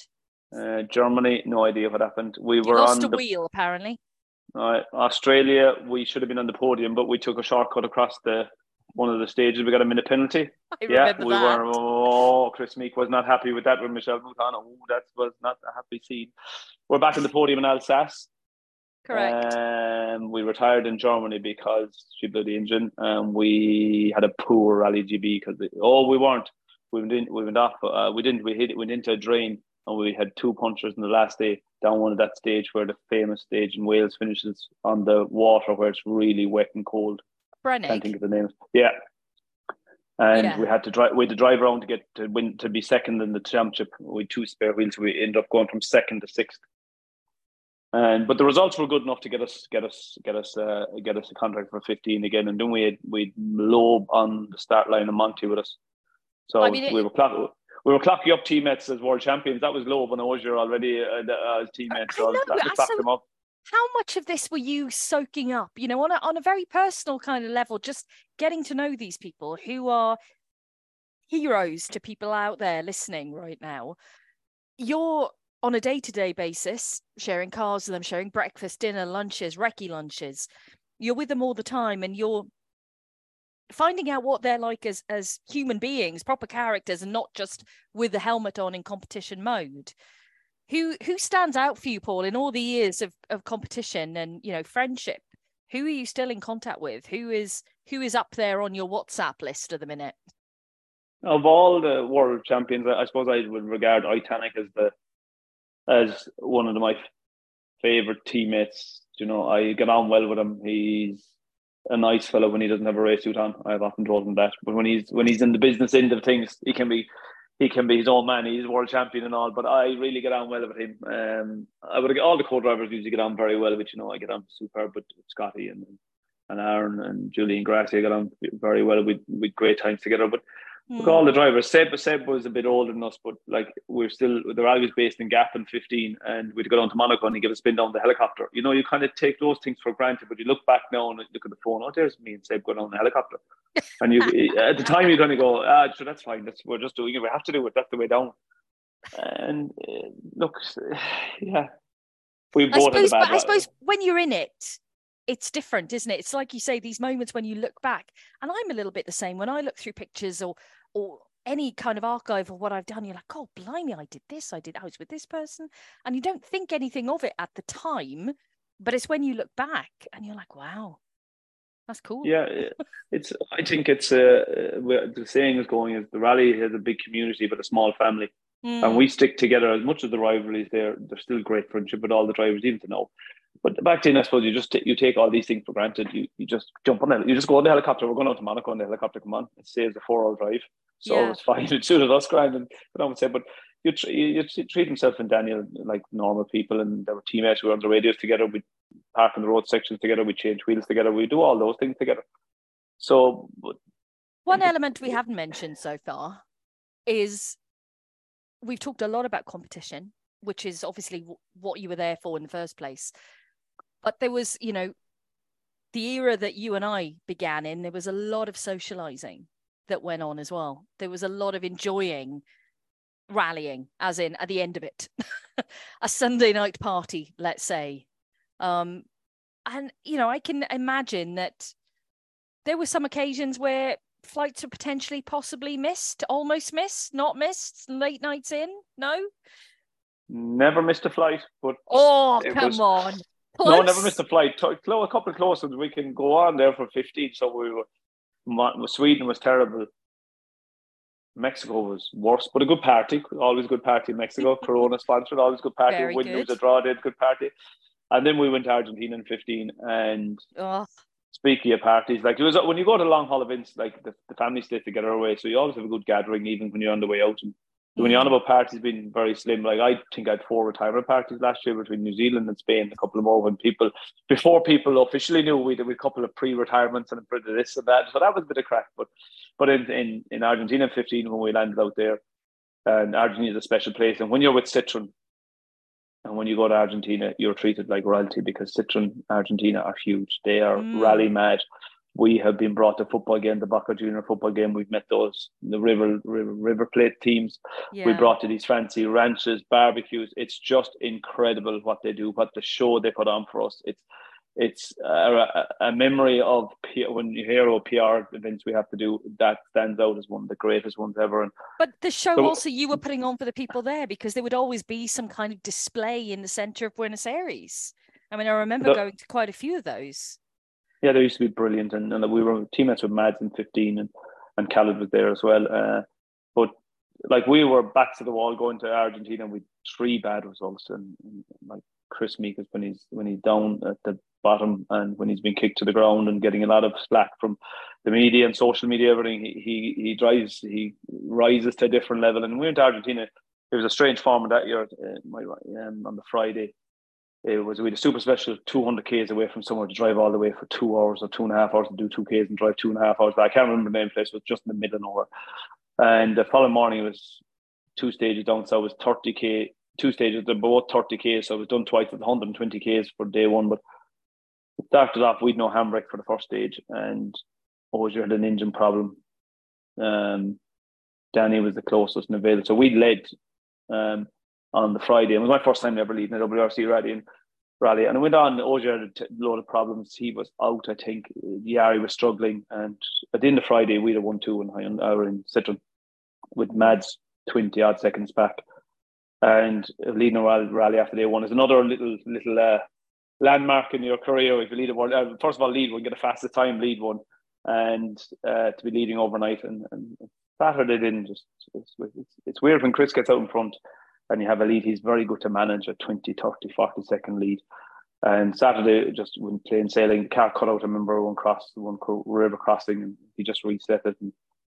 And Mads was the closest to us, and we used to be picking away us every couple of stages, but you could really put him back, check him out again, and take 7 or 8 seconds out of him. We had to.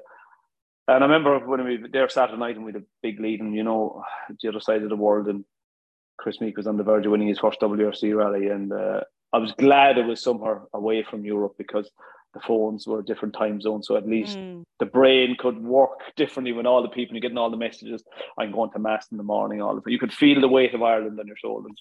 You knew everyone. Going to mass to pray for you. Yeah, we're going to pray for us. Yeah. And like, I remember everyone around the service back on a Sunday morning, and like Colin McMaster, and you were there, weren't you? You were there, that were you? And Colin and David Evans, all these people around for Richard and Colin McRae, the last person to win. And you could see the unease around the service park. And I said, I can't wait to get out in the road. So we're going up to El Condor. And El Condor, if any listeners here, is 80 k's from Carlos Pass. It's like nothing you've ever seen before. It's just mountains, rocks, and like the moon. I called it the moon a few times. And we had to just do that twice. And we were leading. Elfyn Evans was fourth. Khaled and Chris Patterson were sixth or seventh. And Marshall Clark was there as well, leading SWRC or whatever it was, WRC2, whatever it was. So I was in good company, you had a load of people around you, just had the right amount of boys around me, and we got the first run through El Condor, and it's a tricky stage. You know how tricky it is, like with all the narrow bridges. Absolutely. And there's a big regroup up there. We won't go back to service, which was a blessing. We didn't have to go back to service, so we'd stay up there.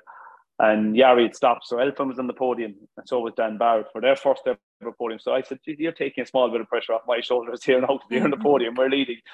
But then the whole carnage started in El Condor, and then you had Mikkelsen crashing, and you had Thierry Neuville crashing on the power stage.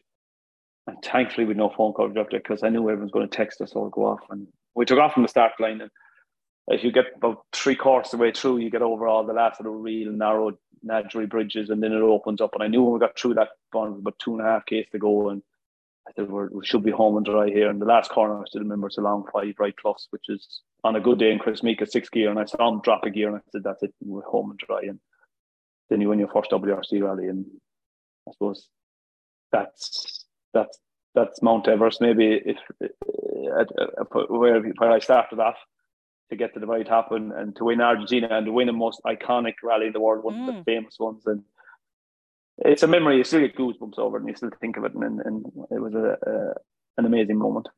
It was an amazing moment, and you're right.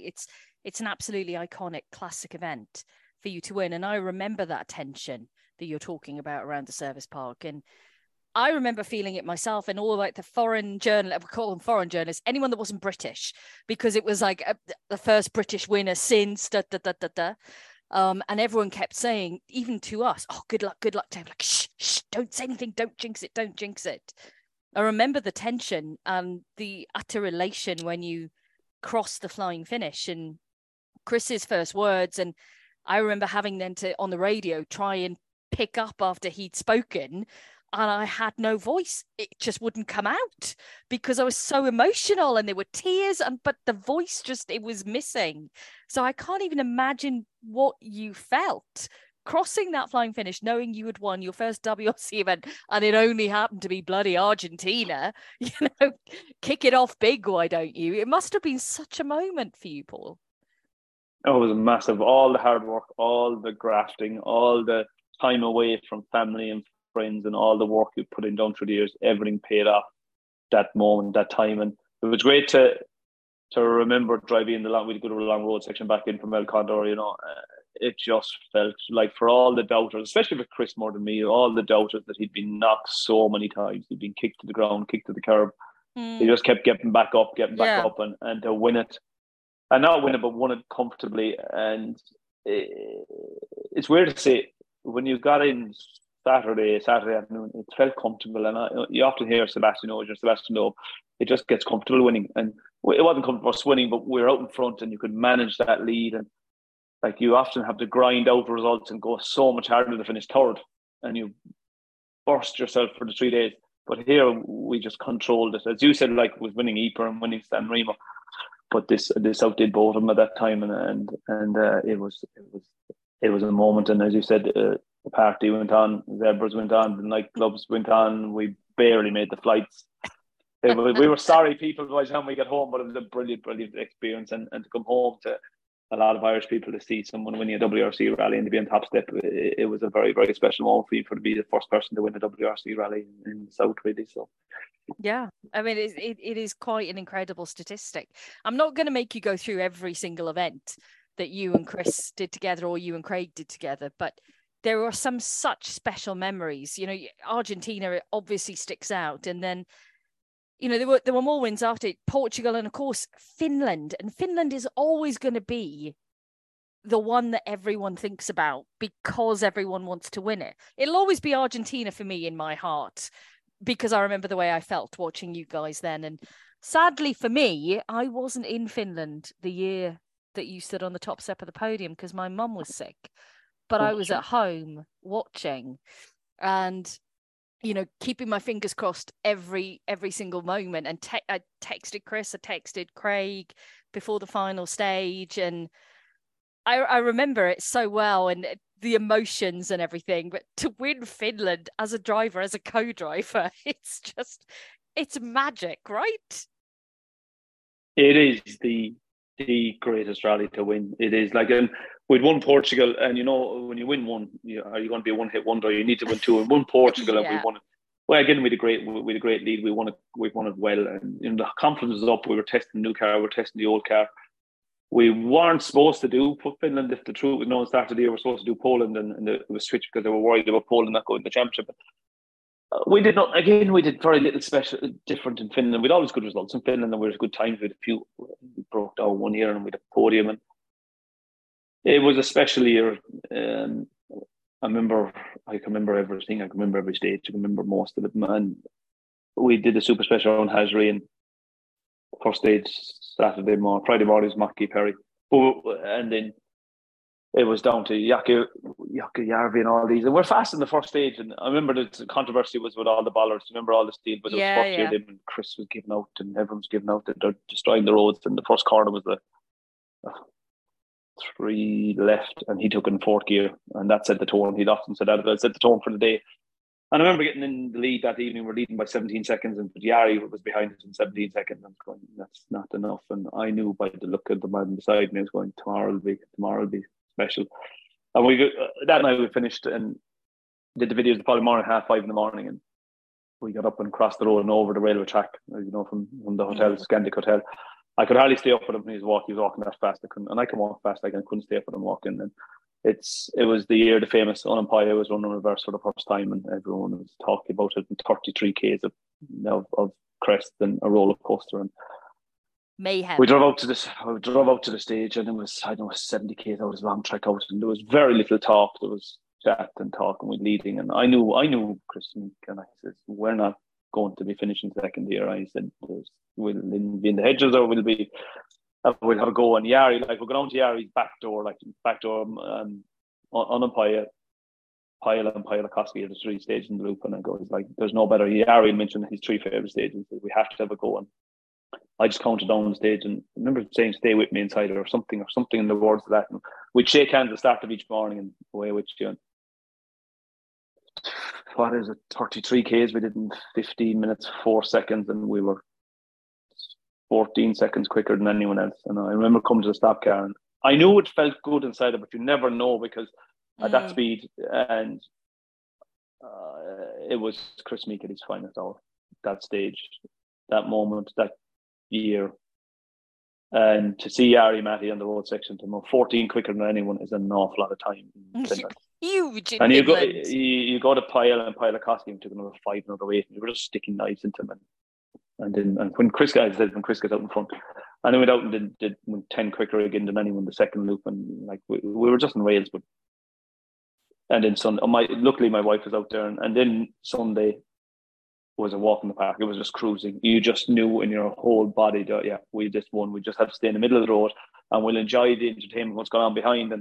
And Craig and Thierry Neuville and I finished second. Yeah, they were having a big battle and Craig got up third, like, and it was fantastic to see. And we cruised through the last stage. And for me, it gives me goosebumps still to win Finland. Finland's the biggest rally in the world. It's the greatest rally in the world. It is. And to have your name on it, it's something very, very special that I'll have for the rest of my days. And to have Craig on the podium, myself, Craig, and Chris, three people from Ireland, it was the finest day of Irish motorsport of all time. And I'll be hard to see will be beaten, because to get on the podium in Finland is hard. To have three of us up there, it won't happen again. It won't happen. I have to say, it won't happen. That was the special thing about it, is that, you know, the three of you were there. You talk about it being Chris Meek's finest hour, but it was yours as well, because he can't do it without you. You need to be on song, on point, on own employer at that pace. You need to be firing out those notes in precision accuracy. He couldn't have done it without you. So it was your finest hour as well. I was. I felt after that rally, and results give confidence. I felt after that rally, I was on top of my game. I said, I'm doing as good a job as I could. And I felt at ease with myself at that speed, at that level. I was comfortable with the team. I was leading the team into the new team. I was the leading co-driver going to the 17 World Championship, and everything was built around us, and I felt great. And it was just surreal. It's hard to believe, you know, we broke the record that week for the fastest rally in the world, and it still stands. That's 2016. Yeah, 2016. With all the supercars, all the two generations that we're in, and we're still the fastest record of all time. We could have gone pretty quicker some days, probably, if we wanted to build up a bit quicker, but it was not even. But it was very special. I had Cathy there and all the people from home and Ray and all the family there as well to see it. It was incredible, and it's something that you will never ever forget. But then when you're in the moment, you just forget about it, because 2 days later I was in Spain testing the 17 car, and it's just back to normal. It's relentless, and I think sometimes, you know, we can, fans who are watching will see the events and that's it, and won't see the amount that you guys are putting in. Like, as you say, you're straight on a test. It's straight on to the next high pressure event, which you need to score big points at. When you're part of a manufacturer team, that pressure just grows and grows and grows. And yes, there were good times at Citroen, but there were also really difficult times. And it was all leading into this kind of culmination of intense pressure within the team. How did you deal with that pressure? In 2016, it was okay, because we were only doing the sector rallies, we were doing all the recce's. There was 12 tests in 2016 of 4 days per test, and we were doing three of every one. So if I wasn't rallying, I was testing. If I wasn't testing or rallying, I was in the plane. So it was non-stop. Like 3 days, I was 3 days in Ponch, Vancouver, Château-le-Store, all these places were so rough, and like we broke up from, we were building a car around us. Yeah, and we're doing the other rallies in the DSL. We did back-to-back DS3, so you get out of the C3 and you get into the DS3 to do a comparison, especially in tarmac. And Craig was involved, and who was our team in 17? Don't know. Anyway, all of us were testing. Stefan, Lefebvre, Craig, ourselves, and it was non-stop for the whole of 16. So you didn't appreciate winning Finland. You knew you won it, and you got your night out and had a bit of crack, and you came home for a day, but it was back in, get the rally, get out of going, wrecking, testing, or planes. And for the rest of that year, we just picked and chose rallies. There was no pressure, and we were building the new car, obviously. And yeah, that wasn't going according to plan, really, either. We did a lot of accidents testing that people never knew. We'd won in Seville now, that was pretty huge. The car was badly destroyed from us, with a couple of other ones. A lot of the boys, everyone was crashing, but a lot of them were kept under the radar. We knew we were having problems, and yeah, we were geared up to be. What were the problems though? Was it just a case of multiple issues, or was there one direction you were going in that wasn't right in terms of development?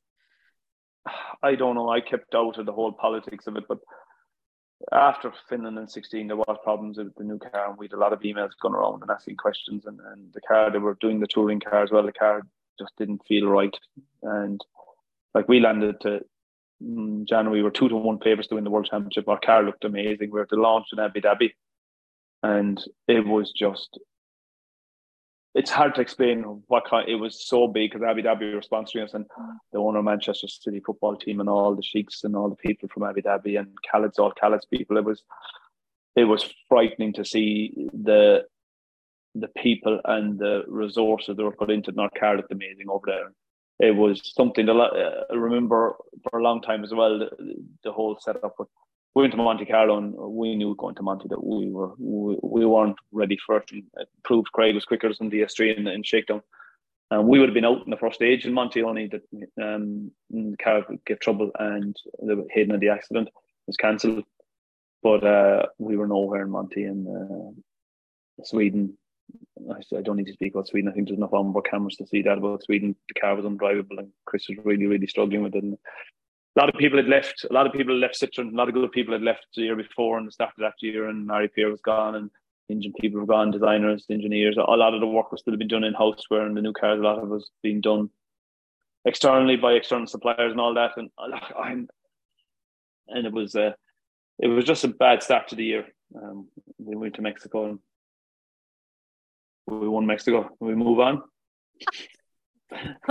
Oh, come on. We can't just say we won Mexico and leave it there. I mean, Jesus Christ, Paul. You can't just say that. Mexico. Come on. I mean, probably I have never seen a level of excitement, anticipation, and knowing that you're going to win. And then within seconds, have that crushing disappointment of a team thinking, we're going to lose all of this, and then it all coming back to you going to win again within 15 seconds. It felt like that final stage for you in Mexico was something else, and still people talk about it. And I think in 10 years' time, people are still going to be talking about it. I hate talking about it. I know you do. I know you hate it. It should have been such a simple rally. We landed out there, and to be fair, the Citroen engine was very strong. We led the rally. We were way out in front. I didn't know what was happening, and we were cruising. And suddenly, was a walk in the park, like, and like those culverts are tricky. And and the first time we went through, we didn't have a moment. But like, I said to my own mind, Chris will be fine here, because I said, and I often check him in notes and say, watch this, or be careful, remember this. I went through over the jump and down, and I couldn't believe it. I knew nothing. I was in the car park, turned around. I saw the whole, they just pointed him out. And he asked me, do you think we've lost it? And I thought we did, because you never know how long you're inside. I knew we 30-something seconds to leave, but you don't know how long you're inside the car park. No, trying to find your way out and get out. It's so difficult to know. None of us knew. No one knew in the whole service park, because no one was timing it, because everyone was too much in shock. Yeah. I remember going through the finish and raided the team, and I just knew some of the WRC people there were jumping up and down. I said, Chris, we were one. I got up at the bonnet, the roof of the car, and I remember giving him a hug, and I said, you're one stupid bastard. I went up the road then, and with the change of wheel, the front right here was off it, and it took us, we didn't change it, but this was road section. And I'd say it took 10 minutes of us laughing, but laughing with an air of, we could have cost everything, and we needed a result. Like, we needed a result, and to win it. And I go back in, and that night, and the whole carry on, and it's folklore history to go down. Like, and I hate talking about, hate looking at it. We got away with it, like that Volkswagen Passat. If he decided to go into reverse 5 more feet, he would have taken the rear left and wheel off the car. Yeah, that's how close it was back. I mean, but with enough bad luck, Bex. But I think we used every bit of luck that was ever given to us from then on a moment. It was all taken in that camera. Yeah, I think you're right there. It was an extraordinary moment. People are still going to talk about it. And I think, you know, when you hit 70, 80, you're still going to hear the immortal words, Jesus Christ, Chris. Even Craig said it to you across the flying finish of your retirement rally. Yeah. No, and it's something I wouldn't say. It's something I wouldn't say. Like, I couldn't believe someone said it to me till, and because I obviously don't remember saying it. Like, but, no, of course, the reaction was so raw. But I think that's what makes it for all of us watching, is that everything that we're watching live is happening live. Your reaction is really raw. Chris trying to get himself back on the road. You know, the car then speeding towards the flying finish. Bit of tape on the back as well, just to add for that little bit of drama. And you win. But it was, I think it was seeing every element, seeing the team, like with their, you know, their heads in their hands, watching the screen. Everyone in TV was the same. I think probably every team in the service park was like that, because it's like, well, I can't believe what I'm seeing here. It is one of those moments which is never going to go away. So I think you need to get to learn to love it. No. Of all the 5 wins, it's number 5. But anyway, so it'll be remembered. Yeah, it will be number 5, yeah. Oh, I feel sorry for it now. We need to propel it up the list a bit. A win's a win, the WRC. And, well, again, winning Mexico, winning Argentina, winning Portugal, and then winning Finland. Like, they're great rallies to win. Like, they're not picking up the new rallies. They're proper heritage history rallies. But I then went on to win the Corsica in 4 weeks later, and we were leading there, and it's a rally I would really, really, really like to win. And we were retired from the lead Saturday evening with a blown engine. It blew the engine passing the flying finish, and we were way out in front. And I think that's where the whole thing began to go the wrong way. If we'd won there, the momentum would have carried into Argentina. And we landed to Argentina, and we went off on the first stage. Craig went off. He didn't roll. We rolled. With new suspension, no testing it.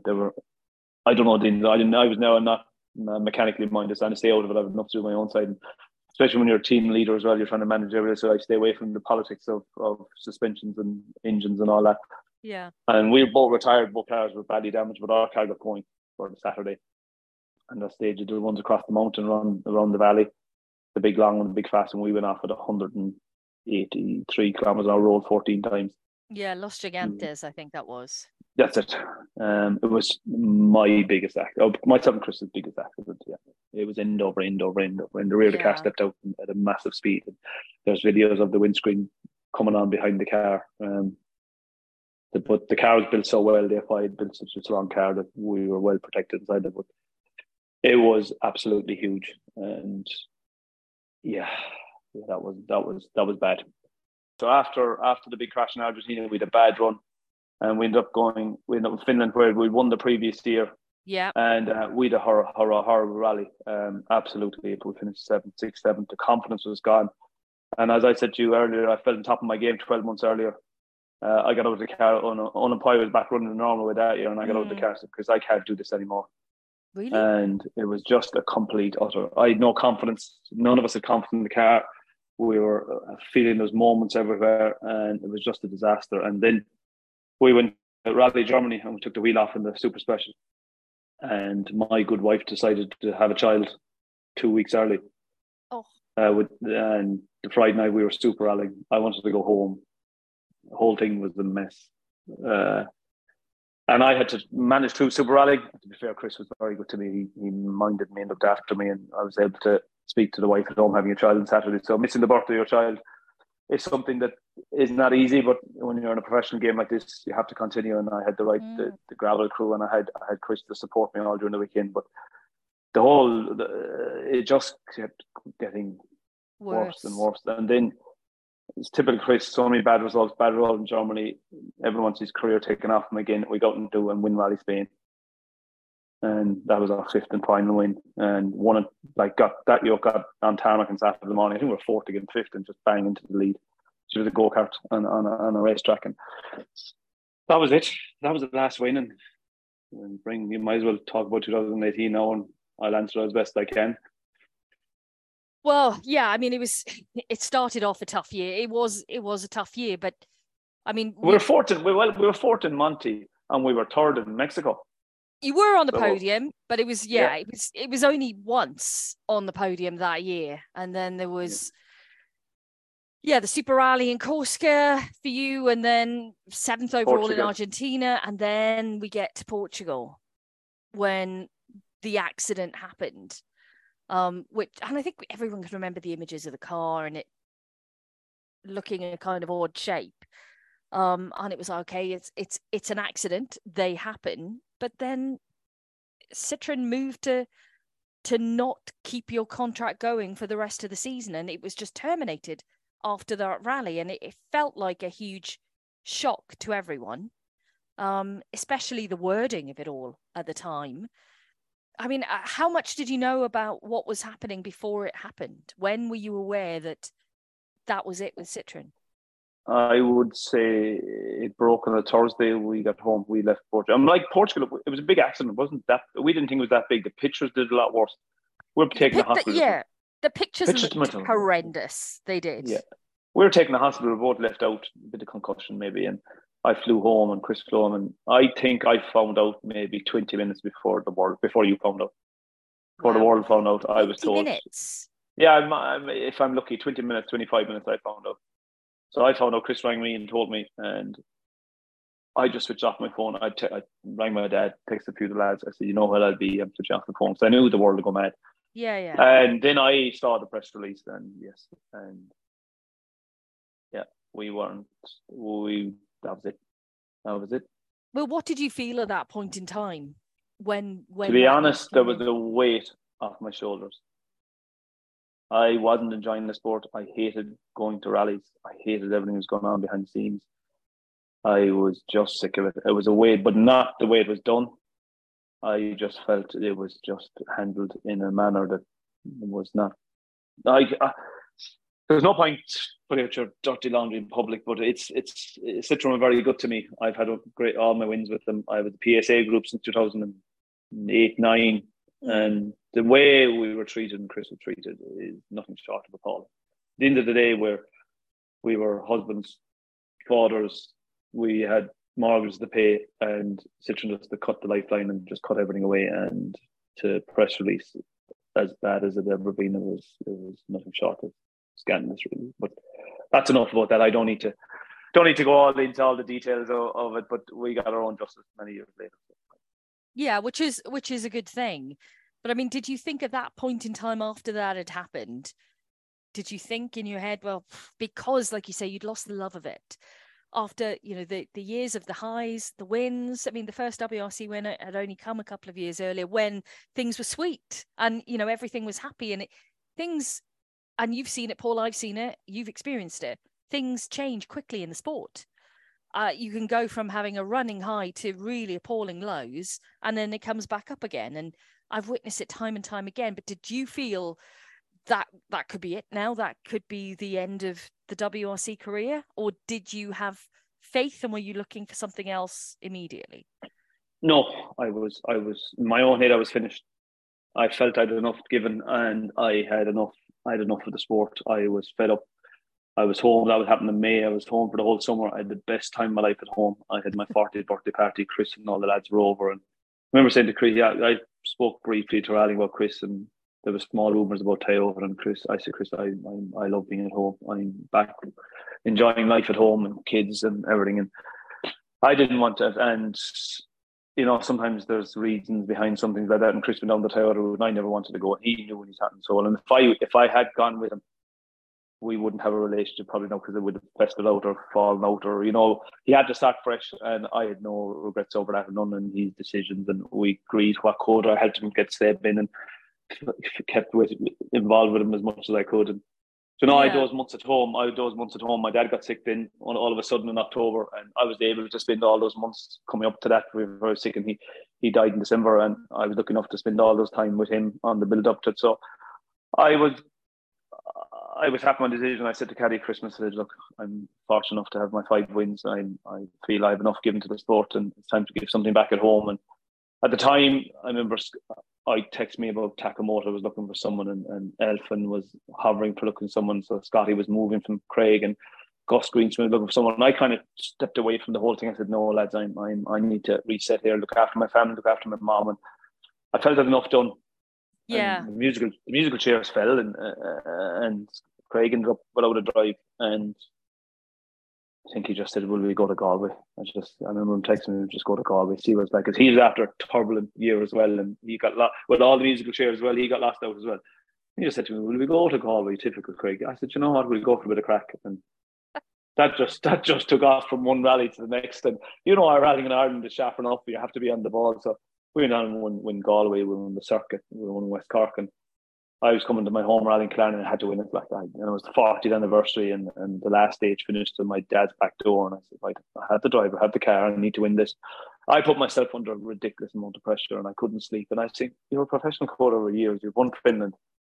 You can't even win your home rally or try and cop on, straighten yourself. But look, the pressure I put under Craig to win it was absolutely stupid to what I was doing him. But anyway, he got through and won that. And obviously went up in a big battle in Donegal. And man, it's unfortunately lost his life there. And we had to go straight to Ypres, which was difficult for Craig at the time as well, when you lose someone at home like that. And went down and won Ypres. And I was starting to enjoy the rally. I won Ypres. I'd won it 10 years previous to Chris. And went on to win the Tama Championship after that in the Ulster, and that was a great feeling. You know, things you want to do as a kid. I won the Tama Championship, I won Killarney, I won Ypres for a second time. I went on and won San Remo again, and the whole thing with Hyundai was bubbling away in the background. And how beautiful though was 2019 for you and Craig, because as you said, he'd been left out of the drive, and he told me in the December of that year he was in one of the blackest places he'd been in his life, and he didn't know what to do next. And what he did next and what you did next was to do the work at home, do the Tarmac Championship at home, which he got all the sponsorship for, to a point where you had no room left on your overalls or car for the amount of people that wanted to sponsor you. How restorative was that to bring back the love of rallying? Oh, it was absolutely a breath of fresh air. It was just so good. It was incredible, the fun we had and the racing and just the whole excitement. And I remember we were up in Donegal and we found out we were going to get in the Finland drive with Hyundai, and we had to go and find a place to get photographs and get pictures. And we had to go to Ypres, and in the middle of Ypres we had to go to Aldenau to get pictures taken over there with the car for a press release. And the whole thing was just running. I said, this is just brilliant. And to get back and I pinched myself going to Finland in that year and going and back. We were doing Estonia beforehand with practice rally. It wasn't WRC rally. I ended up with Finland, and I was going, here I am back again. And I remember Chris walking back to me in the Toyota, and he goes, "Thought you were retired." I said, "I am. I'm just to see how everyone is," and not knowing that I would be back in the World Championship with Hyundai, and to do that, and we did Rally GB as well, and that was 19, and we did the historics as well that year, and so we're doing that, and then Craig got the deal to go in 2020 for the with Hyundai, but obviously COVID hit. But as Craig would do, oh no, we'll go with MRF and we'll do the ERC events. So some of the ERC events were being ran. So we were in Rome, and we were one rally Alba, and we were Latvia. I know we're back in Estonia again with in the World Cup, and we felt we had a bit of an advantage going to Estonia because we'd been in the car and all the WRC boys were packed up, and we went racing Tanak in Estonia. And to be fair, he probably would have won, but we gave him some run. We were 9 seconds behind him, and I was in 2020 sitting on the podium again, wondering how would I end up back here again. And I was starting to clock up the podiums, and couldn't believe it was a brilliant race. And under pressure, Craig had no contract for 2021, and to put the car on the podium there was a superb achievement. And to be racing Tanak to within 9 seconds starting the last day was huge. And obviously, the whole rest of the year, the whole thing kind of got messed up with COVID, and then we couldn't do much because the rallies were stopped, cancelled. Ypres was supposed to go ahead. We were supposed to do an Ypres event. We did an Ypres event, and it was out in the water park. It was so wet, and then the rally was cancelled a week later. So it was a mixed year, like everything else. I think it was really good to see you guys back, and obviously when we were in Donegal, I remember I had wind that you were going to be doing this drive, and I remember kind of giving you the odd wink in the service park, to say, I kind of know what's happening, and the excitement and the buzz around it. But I loved the fact that you both went back and did all the rallies in Ireland and had the crack there, and Mikko Hirvonen coming over and doing West Cork. All of that was it was fun, Paul. The fun had come back into rallying for you both, and it was good to see you both of you smiling again and really enjoying that. And obviously, heading into Hyundai then, and that 2020 year, such a shame that COVID struck and kind of cut that short a bit. But yeah, it was, but we made the best of it during COVID. And I suppose the rallies at home as well, and the rallies in Italy, and even the ERC as well, we were enjoying ourselves. And you don't realise the pressure you're under when you're representing the manufacturer in the World Championship. Yeah. And I realise it a lot more now since I've stopped. It's crazy what the expectations, the pressure, the work, the recce videos, the pace notes, rewriting pace notes, tests, airplanes. It's crazy. And where I could get out of bed here on an international rally, I'd be anywhere in a couple of hours. It was fantastic. But it was a breath of fresh air to do it. But at a competitive edge that was needed for us to win that championship. Yeah. And, you know, being with Hyundai was the great place for you guys. It then moved on eventually to M Sport. That wasn't a great year, as has been well documented. And again, for both of you, it felt like, for you especially, obviously, because you chose that year to end your career essentially at that level, at least, because you're still doing rallies at home. Talk to me about the decision to stop. When did it first come into your mind? I think when I finished the 21 season with the 3 podiums in a row, you know, we were Finland, Estonia, and Ypres, with great results, second place in Ypres, and we did another year. Craig, we're going to forward. We do another year, and it was 2 years. And I went, I'll do 1 year. I knew myself, in my own back of my head, I had to go. The kids were at an age that they were starting to miss me leaving horse and holding onto my leg, and it was just getting a bit difficult to leave. And like, I'd put everything into rallying for 20 odd years, and Catty and the kids put their life on hold, and a lot of my friends put their lives on hold. I was the oldest in the championship. The new cars were difficult. I got into the car in Monty, right? We finished. I was, as I call it, my finest podium. It was a champagne podiums with the 2 world champions in Monte Carlo and 2 boys from Ireland beside him. It was class. I have a framed picture there. It's absolutely brilliant. You look back and tell your grandchildren, I see those 2 boys there. They've decided how many world titles we've 17 or something. And there's those 2 here that were just sitting there beside him on the streets of Monaco. It was unreal. But I knew I had to make a decision, and I was struggling. I was beginning to struggle in the car with the heat, and I was struggling with the seat position. I was struggling with everything. And it was giving me, be polite here, it was giving me visions of 2000 and late 17 of Citroen 18. The whole thing was not going according to my way, the way I wanted things. But in Sardinia, I finished second, and I owe Mick the chef and John Rowan that podium. I barely got to the finish. Craig minded me. My feet were burning. I had doctors. I couldn't keep my heart rate down at night. The cars were so hot, our car especially, because of the exhaust. And I came home to Sardinia, and I told Caddy, I said, no, I'm stopping. I got a podium. Never retiring a bad result. We're having a bad enough run, but got a second in Sardinia, and which would give me the last podium. And I said, that's it. I have to go. And telling Craig would have been very difficult. So James Fulton came to Safari to help us, because it was new rally and needed help with videos and just be around with us and all. It's handy now to have someone. And I kind of said it to Craig the weekend we were doing Safari, and I said, Craig, we need to find a replacement. I don't want to be telling you at the end of the year we need to start looking at someone, put him someone to test. Typically. Yeah. And he's not listening. I said, I know he isn't. I said it to James Full. I said, James, look, tip away here, help me out, do a test. We'll see. And then we did Ypres, and the test, we stopped, and the test was a problem. The car lost the test there. And after Finland, I had to tell him again, but I had to tell his dad, I said, wait, Craig's not listening. I said, I want to retire. I have to stop. I said, I'm getting too old for this. And I wanted to go on my terms anyhow. And I always wanted, I said, right, we make a decision. Either I go to Monty this year, or I stop in Spain and let the new co-driver in, which would have been James. And James working away did 2 tests, and Craig was happy. And I think Craig, like breaking up with a girlfriend, Bex, like they were with him so long, and I've spent so much time with Craig. Well, how many people describe it like a marriage, Paul? It is a marriage, like it is. And like with all my drivers I sat with earlier on, I realistically since 08 to 23, I'd only sat with Chris and Craig and Andreas for 2 rallies. So those 2 were like brothers to me. Chris, we grew up from nothing to being grown men and children, having children. Craig brought him from his fatality and getting back into Hyundai. And I felt Spain, they decided Spain would be our last, and it felt right. My last WRC win, was my first WRC rally.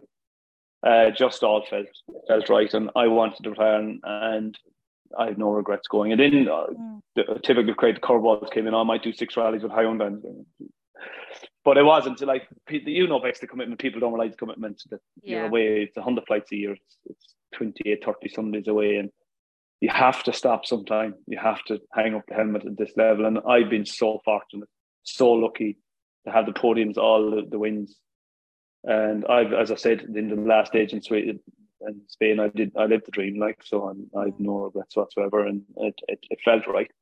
But how beautiful to be in that position where you have no regrets. You've enjoyed the majority of it. 99.5% has been fabulous. You've got all these wins under your belt, amazing moments, but it's more than that, Paul, because you mentioned it earlier on. It's like a family. We're all like a family. The friendships you've made, the people that you will be in contact with for years and years and years, you know, whether you like it or not, we're staying in your life. Got it for good. It's the only thing I miss.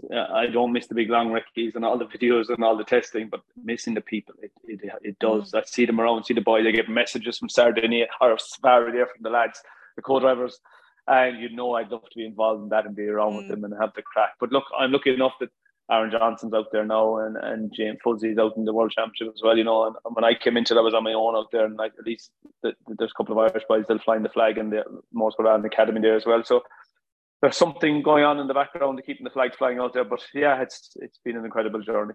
It has been an incredible journey. It's been a brilliant journey, and I'm so glad I've seen all of it. It's been really nice to witness you working your way up the ladder and having such success. But my friend, let's talk about Craig. The bit probably, is the hardest bit of the whole podcast to talk about, because he's not here and we want him to be here. And we want him to be having the crack with him.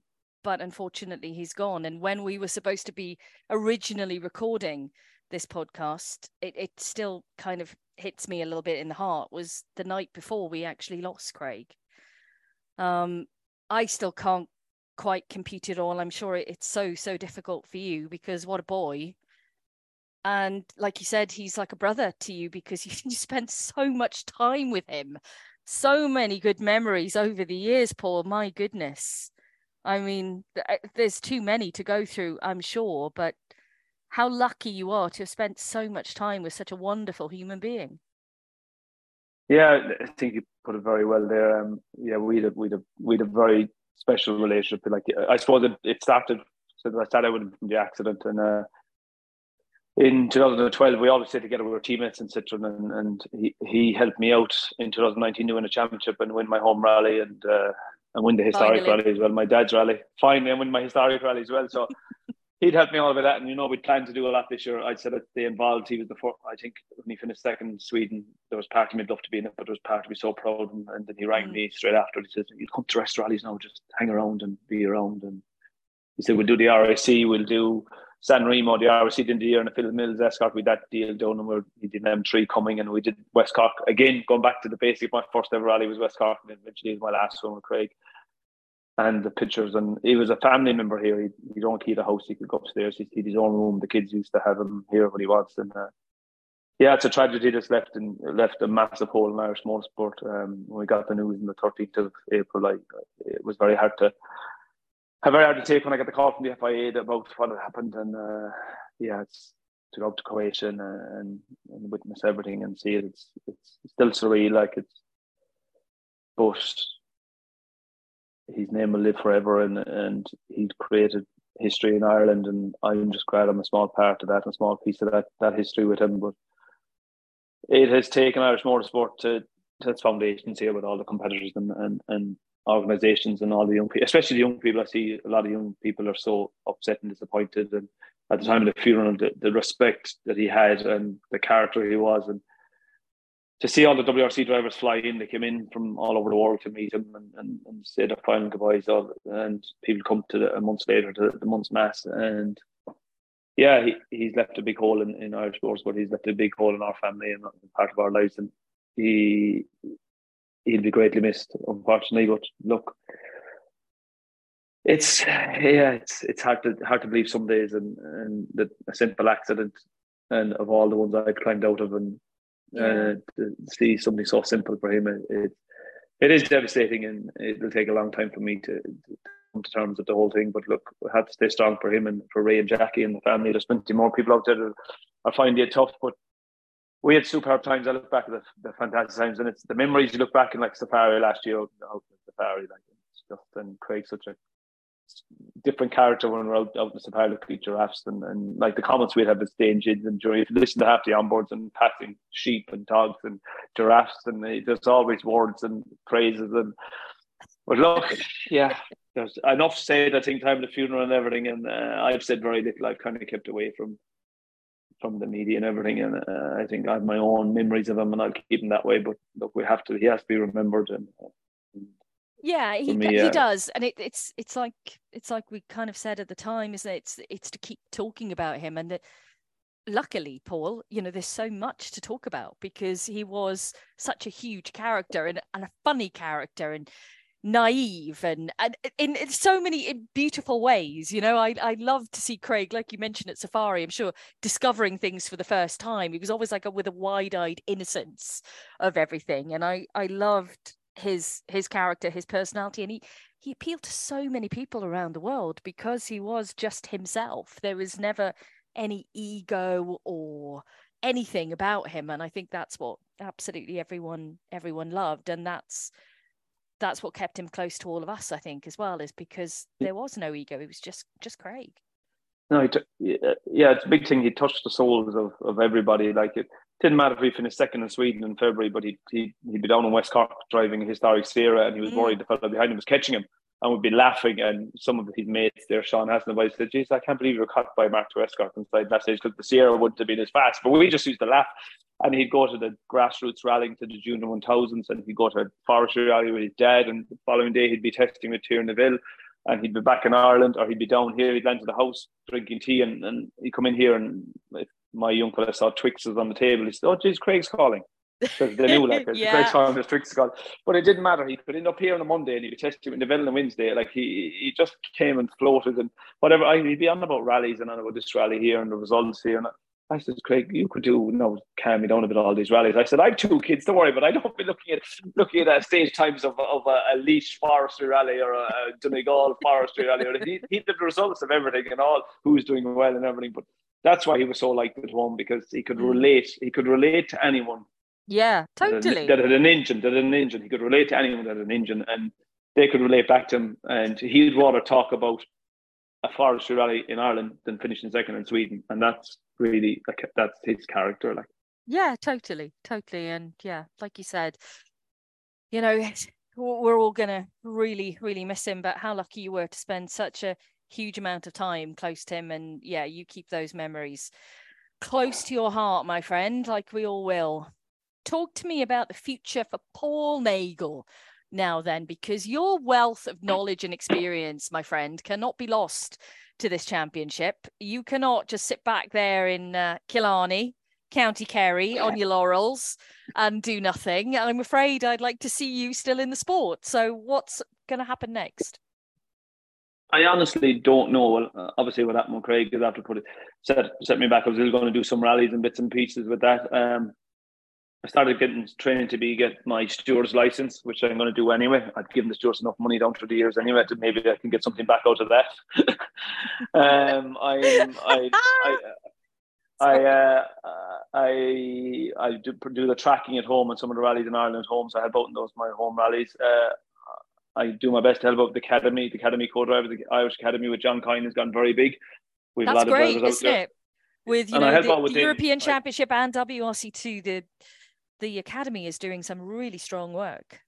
Yeah, and we have a couple of co-drivers in the FIA Rally Stars. I'm helping them out. I got them involved there, and I go to the academy days, as I said already, with the lads, and I help out in the young co-drivers out in the World Championship, the European Championship. I'll do that. Look, I'm willing to get involved and stay involved. I have kept, since I retired, I kind of wanted 5 or 6 months off, and obviously the last couple of months have been difficult, and I kind of switched off as well, and I'm just coming around now to starting putting my head down again and get back involved in some way. But I'm open to do anything at all, really, and stay involved in the sport. But I want to give something back to the sport, because it has given me so much, and I've got so much out of it, that my knowledge, and I deserve to give something back to the new generation coming, the young crowd coming up. And that's where I'd like to get involved with the young crowd and stay involved. And I'd like to do some European Championship rallies, I help out there, World Championship rallies, whatever is involved. I'd like to do something like that going forward. Whatever's open. If you have any offers, Bex, let me know. Oh, I will let you know. Well, you did some commentary with me in Japan last year, so, you know, if you're ever up for any of that, then, you know, do let us know. A media career may beckon. You never know, Paul Nagle. As you said, you might reach, you know, a very difficult crossroads where the FIA want you, maybe we want you, and, you know, you have to make a decision again. I'll make all of them in my own good times. I am sure you will. Paul, it's been an absolute joy to talk to you about your long career, because my goodness, it dates back some, doesn't it? We've gone through a number of rallies and a number of drivers as well until we got to the Chris Meek, Craig Breen years. You must be satisfied with it all, yes? Do you feel a sense of satisfaction and recognition that you gave your utmost and you certainly achieved? Do you feel that? Because yeah, I feel definitely, it for you, definitely. If you do. I do. Yeah, I definitely do. I definitely 100% do. I feel I gave it everything, and I got everything that I put into it. I've been so fortunate, so lucky to sit with so many great people. I have been teammates with every world champion since 2002. I have great friends. I can call them all my friends. I've achieved as much as I could have. I have no regrets. You're speaking about the crossroads. Every road I took was the right road.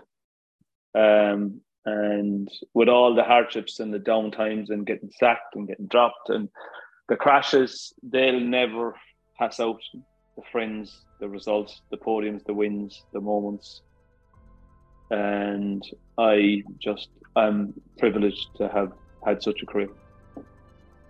Well done and congratulations on your career. And thank you so much for talking to me. I will let you go now and get back to your normal everyday life, because I've kept you for 2 hours and 20 minutes.